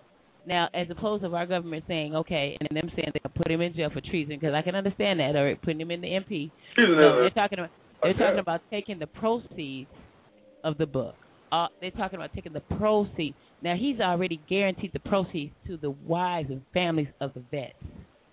So why? Okay, so who are you going to be punishing if you take the rights to the book? You're not going to be. He already gave his rights to the families of the missing and lost. So, what what what what punishment is that? What is teaching him anything? If you're gonna, he already gave it up. It wasn't even about money for him because Right. he said they already told the secret. The White House already let out everything. They everything that lady told them to do when they walked to that house, everything to where Saddam was. He, I mean not Saddam, but Bin Laden. He didn't even. He had a gun. He didn't even. He didn't. He didn't even try to defend himself. He, and the guy told it. The guy told it. He said he didn't even. You know, at the last moments of his life, he would have thought. Now the ladies was down. The ladies they was they were no joke. They was they was kind of protecting. But he, you know, at the last moments, he said that he didn't even try to try to. He didn't even try to fight back. He just, No. you know, Like, was he even real? For real? I mean, I question that too. When they talk about he didn't fight back, right? It's like it's like here you are in the movie, supposed to be the big bad terrorist, and it's like they slid your stunt double in. Um, it's like you kill me. That's it. and then you, he didn't even go to shoot or anything. Yeah, the, the one guy shot him. Now, from my understanding, they dragged him to the streets, but from the account of the Owens guy, he said that it was very uneventful. He didn't fight. He that's what got him the most was because he didn't even try to at all he supposedly have done. But then also too, I didn't know that the United States and the families or the, all of his family in the United States are cool. It's just him, something that he did. And I kind of figure it like this, and this is what I tell people: with, don't come tell me what you did to somebody. See, I don't want to know what you did. I, don't come, don't come tell me what John did last night. Tell me what you was doing with John last night. Don't Right. come tell me what Mary's gonna do to me and how she gonna get me dirty. Tell me what you got planned for me. See, I don't really go for the third party anyway. See, the bottom line is that that's a bird. What they say, a bird that brings the stone carries the stone. So you better mm-hmm. believe. And you know, nine times out of ten, I used to play this game with my my employees. You know, the tell tell a person that by the time it gets around, it's it's it's, it's not the same. How that's how it goes. So when you putting when you whispering in ears and you're telling secrets, secrets hurt. Secrets secrets that have us where we are today. Secrets when people are keeping secrets, you're not keeping you're not keeping anything. You're you're you're stifling us. You're keeping us in the dark. And what we need to see is what we need to we need to know that all of the uh car all, all the car dealers are one now. They it's a monopoly. Every Mhm. car and you know I already told you and I said we're gonna drop too much. I won't say too much, but they're all one company. Uh Right. one thing I can say about Obama, he bailed out the banks twice. They robbed us. They robbed old people. They robbed everybody with the loan modification, as well as this reverse mortgage. Everything they have houses in June. Tell, tell it. How many? How many houses yeah, I remember um, that? you know, a few years back, um, the Las Vegas was talking about how their real estate market, the real estate bubble was going to burst wide open, and people were going to start coming out here buying up houses. And what happened was that real estate bubble didn't burst; it fizzled. Because what happened was when the economy began to go down, nobody came out here. They built all these new houses out here, and nobody's inhabited them. They're still sitting there collecting dust right now as we speak. Hey, empty homes. Yep, and up in Oak Hill, up in Oak Hill, up there near uh, what is Victorville, that there there are there are communities uh, left empty. Everybody that had everybody lives in those houses. You you ever you guys Google it. Oak Hill, up in the San, San Bernardino, there's houses up there. My best friend went up there looking. All the houses, streets empty, like like ghost town. So they spent a lot of money in the banks. Let me tell you. Now they're offering. Now look, you got bailed out twice. You turn around and you do the loan modification twice, and you rob people, and you still take their homes. You got the homes, you got their money, you took their investment. People lived in those homes for years, for years. Now all of a sudden that they're offering you credit when you go in. When I was in uh, Kmart, now you know Kmart has been off the set for a while. Super Kmart is the only one like standing. I think it, the one in, it's a couple of them, but only a couple. It's, they're not, but they're with Citibank. The banks got with the retailers. All the car dealers became one, and that's AutoNation and Power. I mean, even all I'm, I'm talking about from Maserati, Mercedes, all of them are under one. They're all the same. They're AutoNation. They'll, you might see Power, but AutoNation, same thing. They have a third party, which is Great uh, Western, Western General, which is now protected. They're the warranty. They're doing things. They are meticulously saying, setting us up for failure. Vets coming home, alarming rate. Glass Steagall? The last eagle. Last Eagle. It was a, a that case that made corporations people. I mean, no, no, excuse me. It was an act that was blocking them from being able to make corporations people. Mhm. Mhm. Y'all Okay. never, you ever heard of that, uh, brother? Yes. No, um, enlighten me. Okay. So back in the days, um, when they discovered the the uh, how to create microbes, uh-huh. Uh, they they went to the Supreme Court and where they basically got a patent on this thing, right?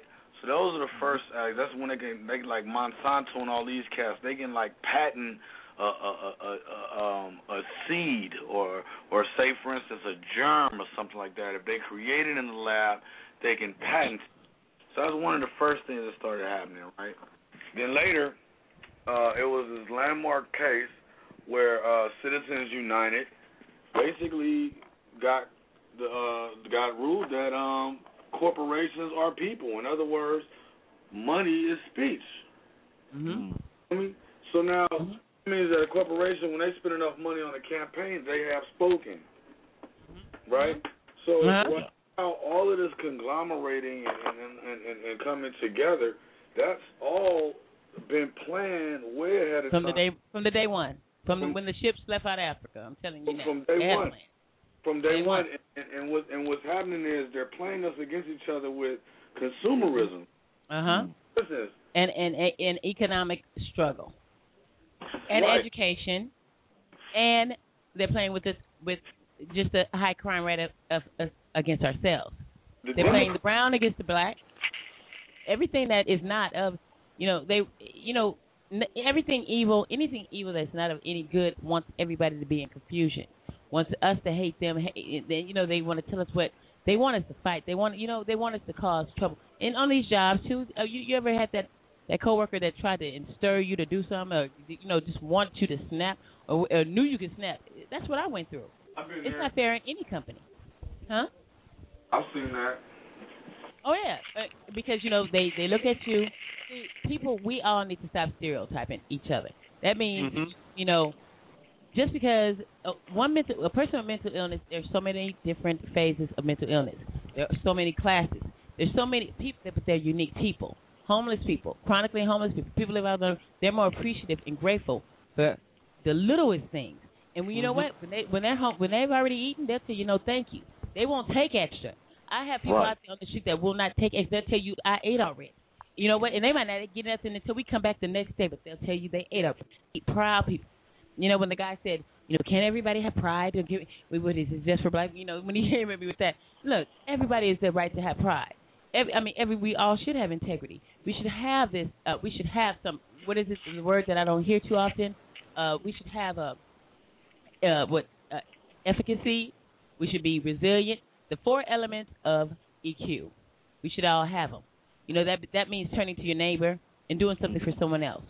You know, put someone ahead of yourself. It's not saying that you're stupid. It's not saying you're ignorant. I mean, you're giving us hope. I'm giving up hope, and I don't have much. So if I don't have much, you just think what I'll do with a million dollars. You know, if my like my mentor says, you'll get your last dollar. Well, if that's the case, if I'm giving my last dollar now and I only got a few, well, you know what I'm going to do with mine. And that's a call out to all people out there who are in the entertainment business, who are out there making those millions of dollars. You guys Mhm. better think. See, you know, just like I told people when they were talking about send the immigrants back. You know, anybody that oh yeah, they're taking the jobs. You know, Send the and I immigrants like back. yeah, I, Excuse I kept me? it real. Oh yeah, I kept it real. Let me, you know, one thing, first of all, everybody in this nation's an immigrant. If you think about it, hello, except for the Native Americans, the indigenous people, they were here in the beginning. Okay. Hello. First of all, for the Caucasians to say send the immigrants back. Wait a minute. First of all, you were the first immigrant. Okay. You know the the black people sent it too. When they when they came up with that whole one eighty with with whatever that proposition was, One eighty sending seven. the Yeah, back- I remember that Proposition one eighty seven. I remember look, that. I remember everybody that. that. I heard, everybody that I heard that were black, they were saying, and I kept it one hundred. I heard them say, yeah, they taking jobs. Yeah, they missing it. Wait a minute, hold up. Now I would go along with that if I saw you trying to go get a job. I ain't seen the ones I heard, the ones I seen that said uh, uh, Mexicans are taking all the jobs. They were people that I ain't never seen go get no.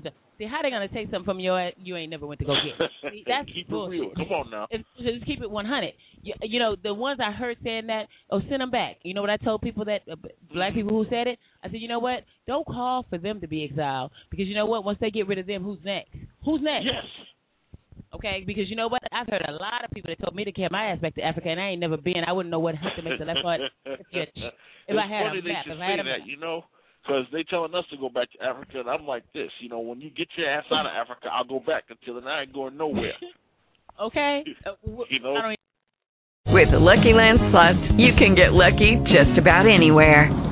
This is your captain speaking. Uh, we've got clear runway and the weather's fine, but we're just going to circle up here a while and uh, get lucky. No, no, nothing like that. It's just these cash prizes add up quick. So I suggest you sit back, keep your tray table upright, and start getting lucky.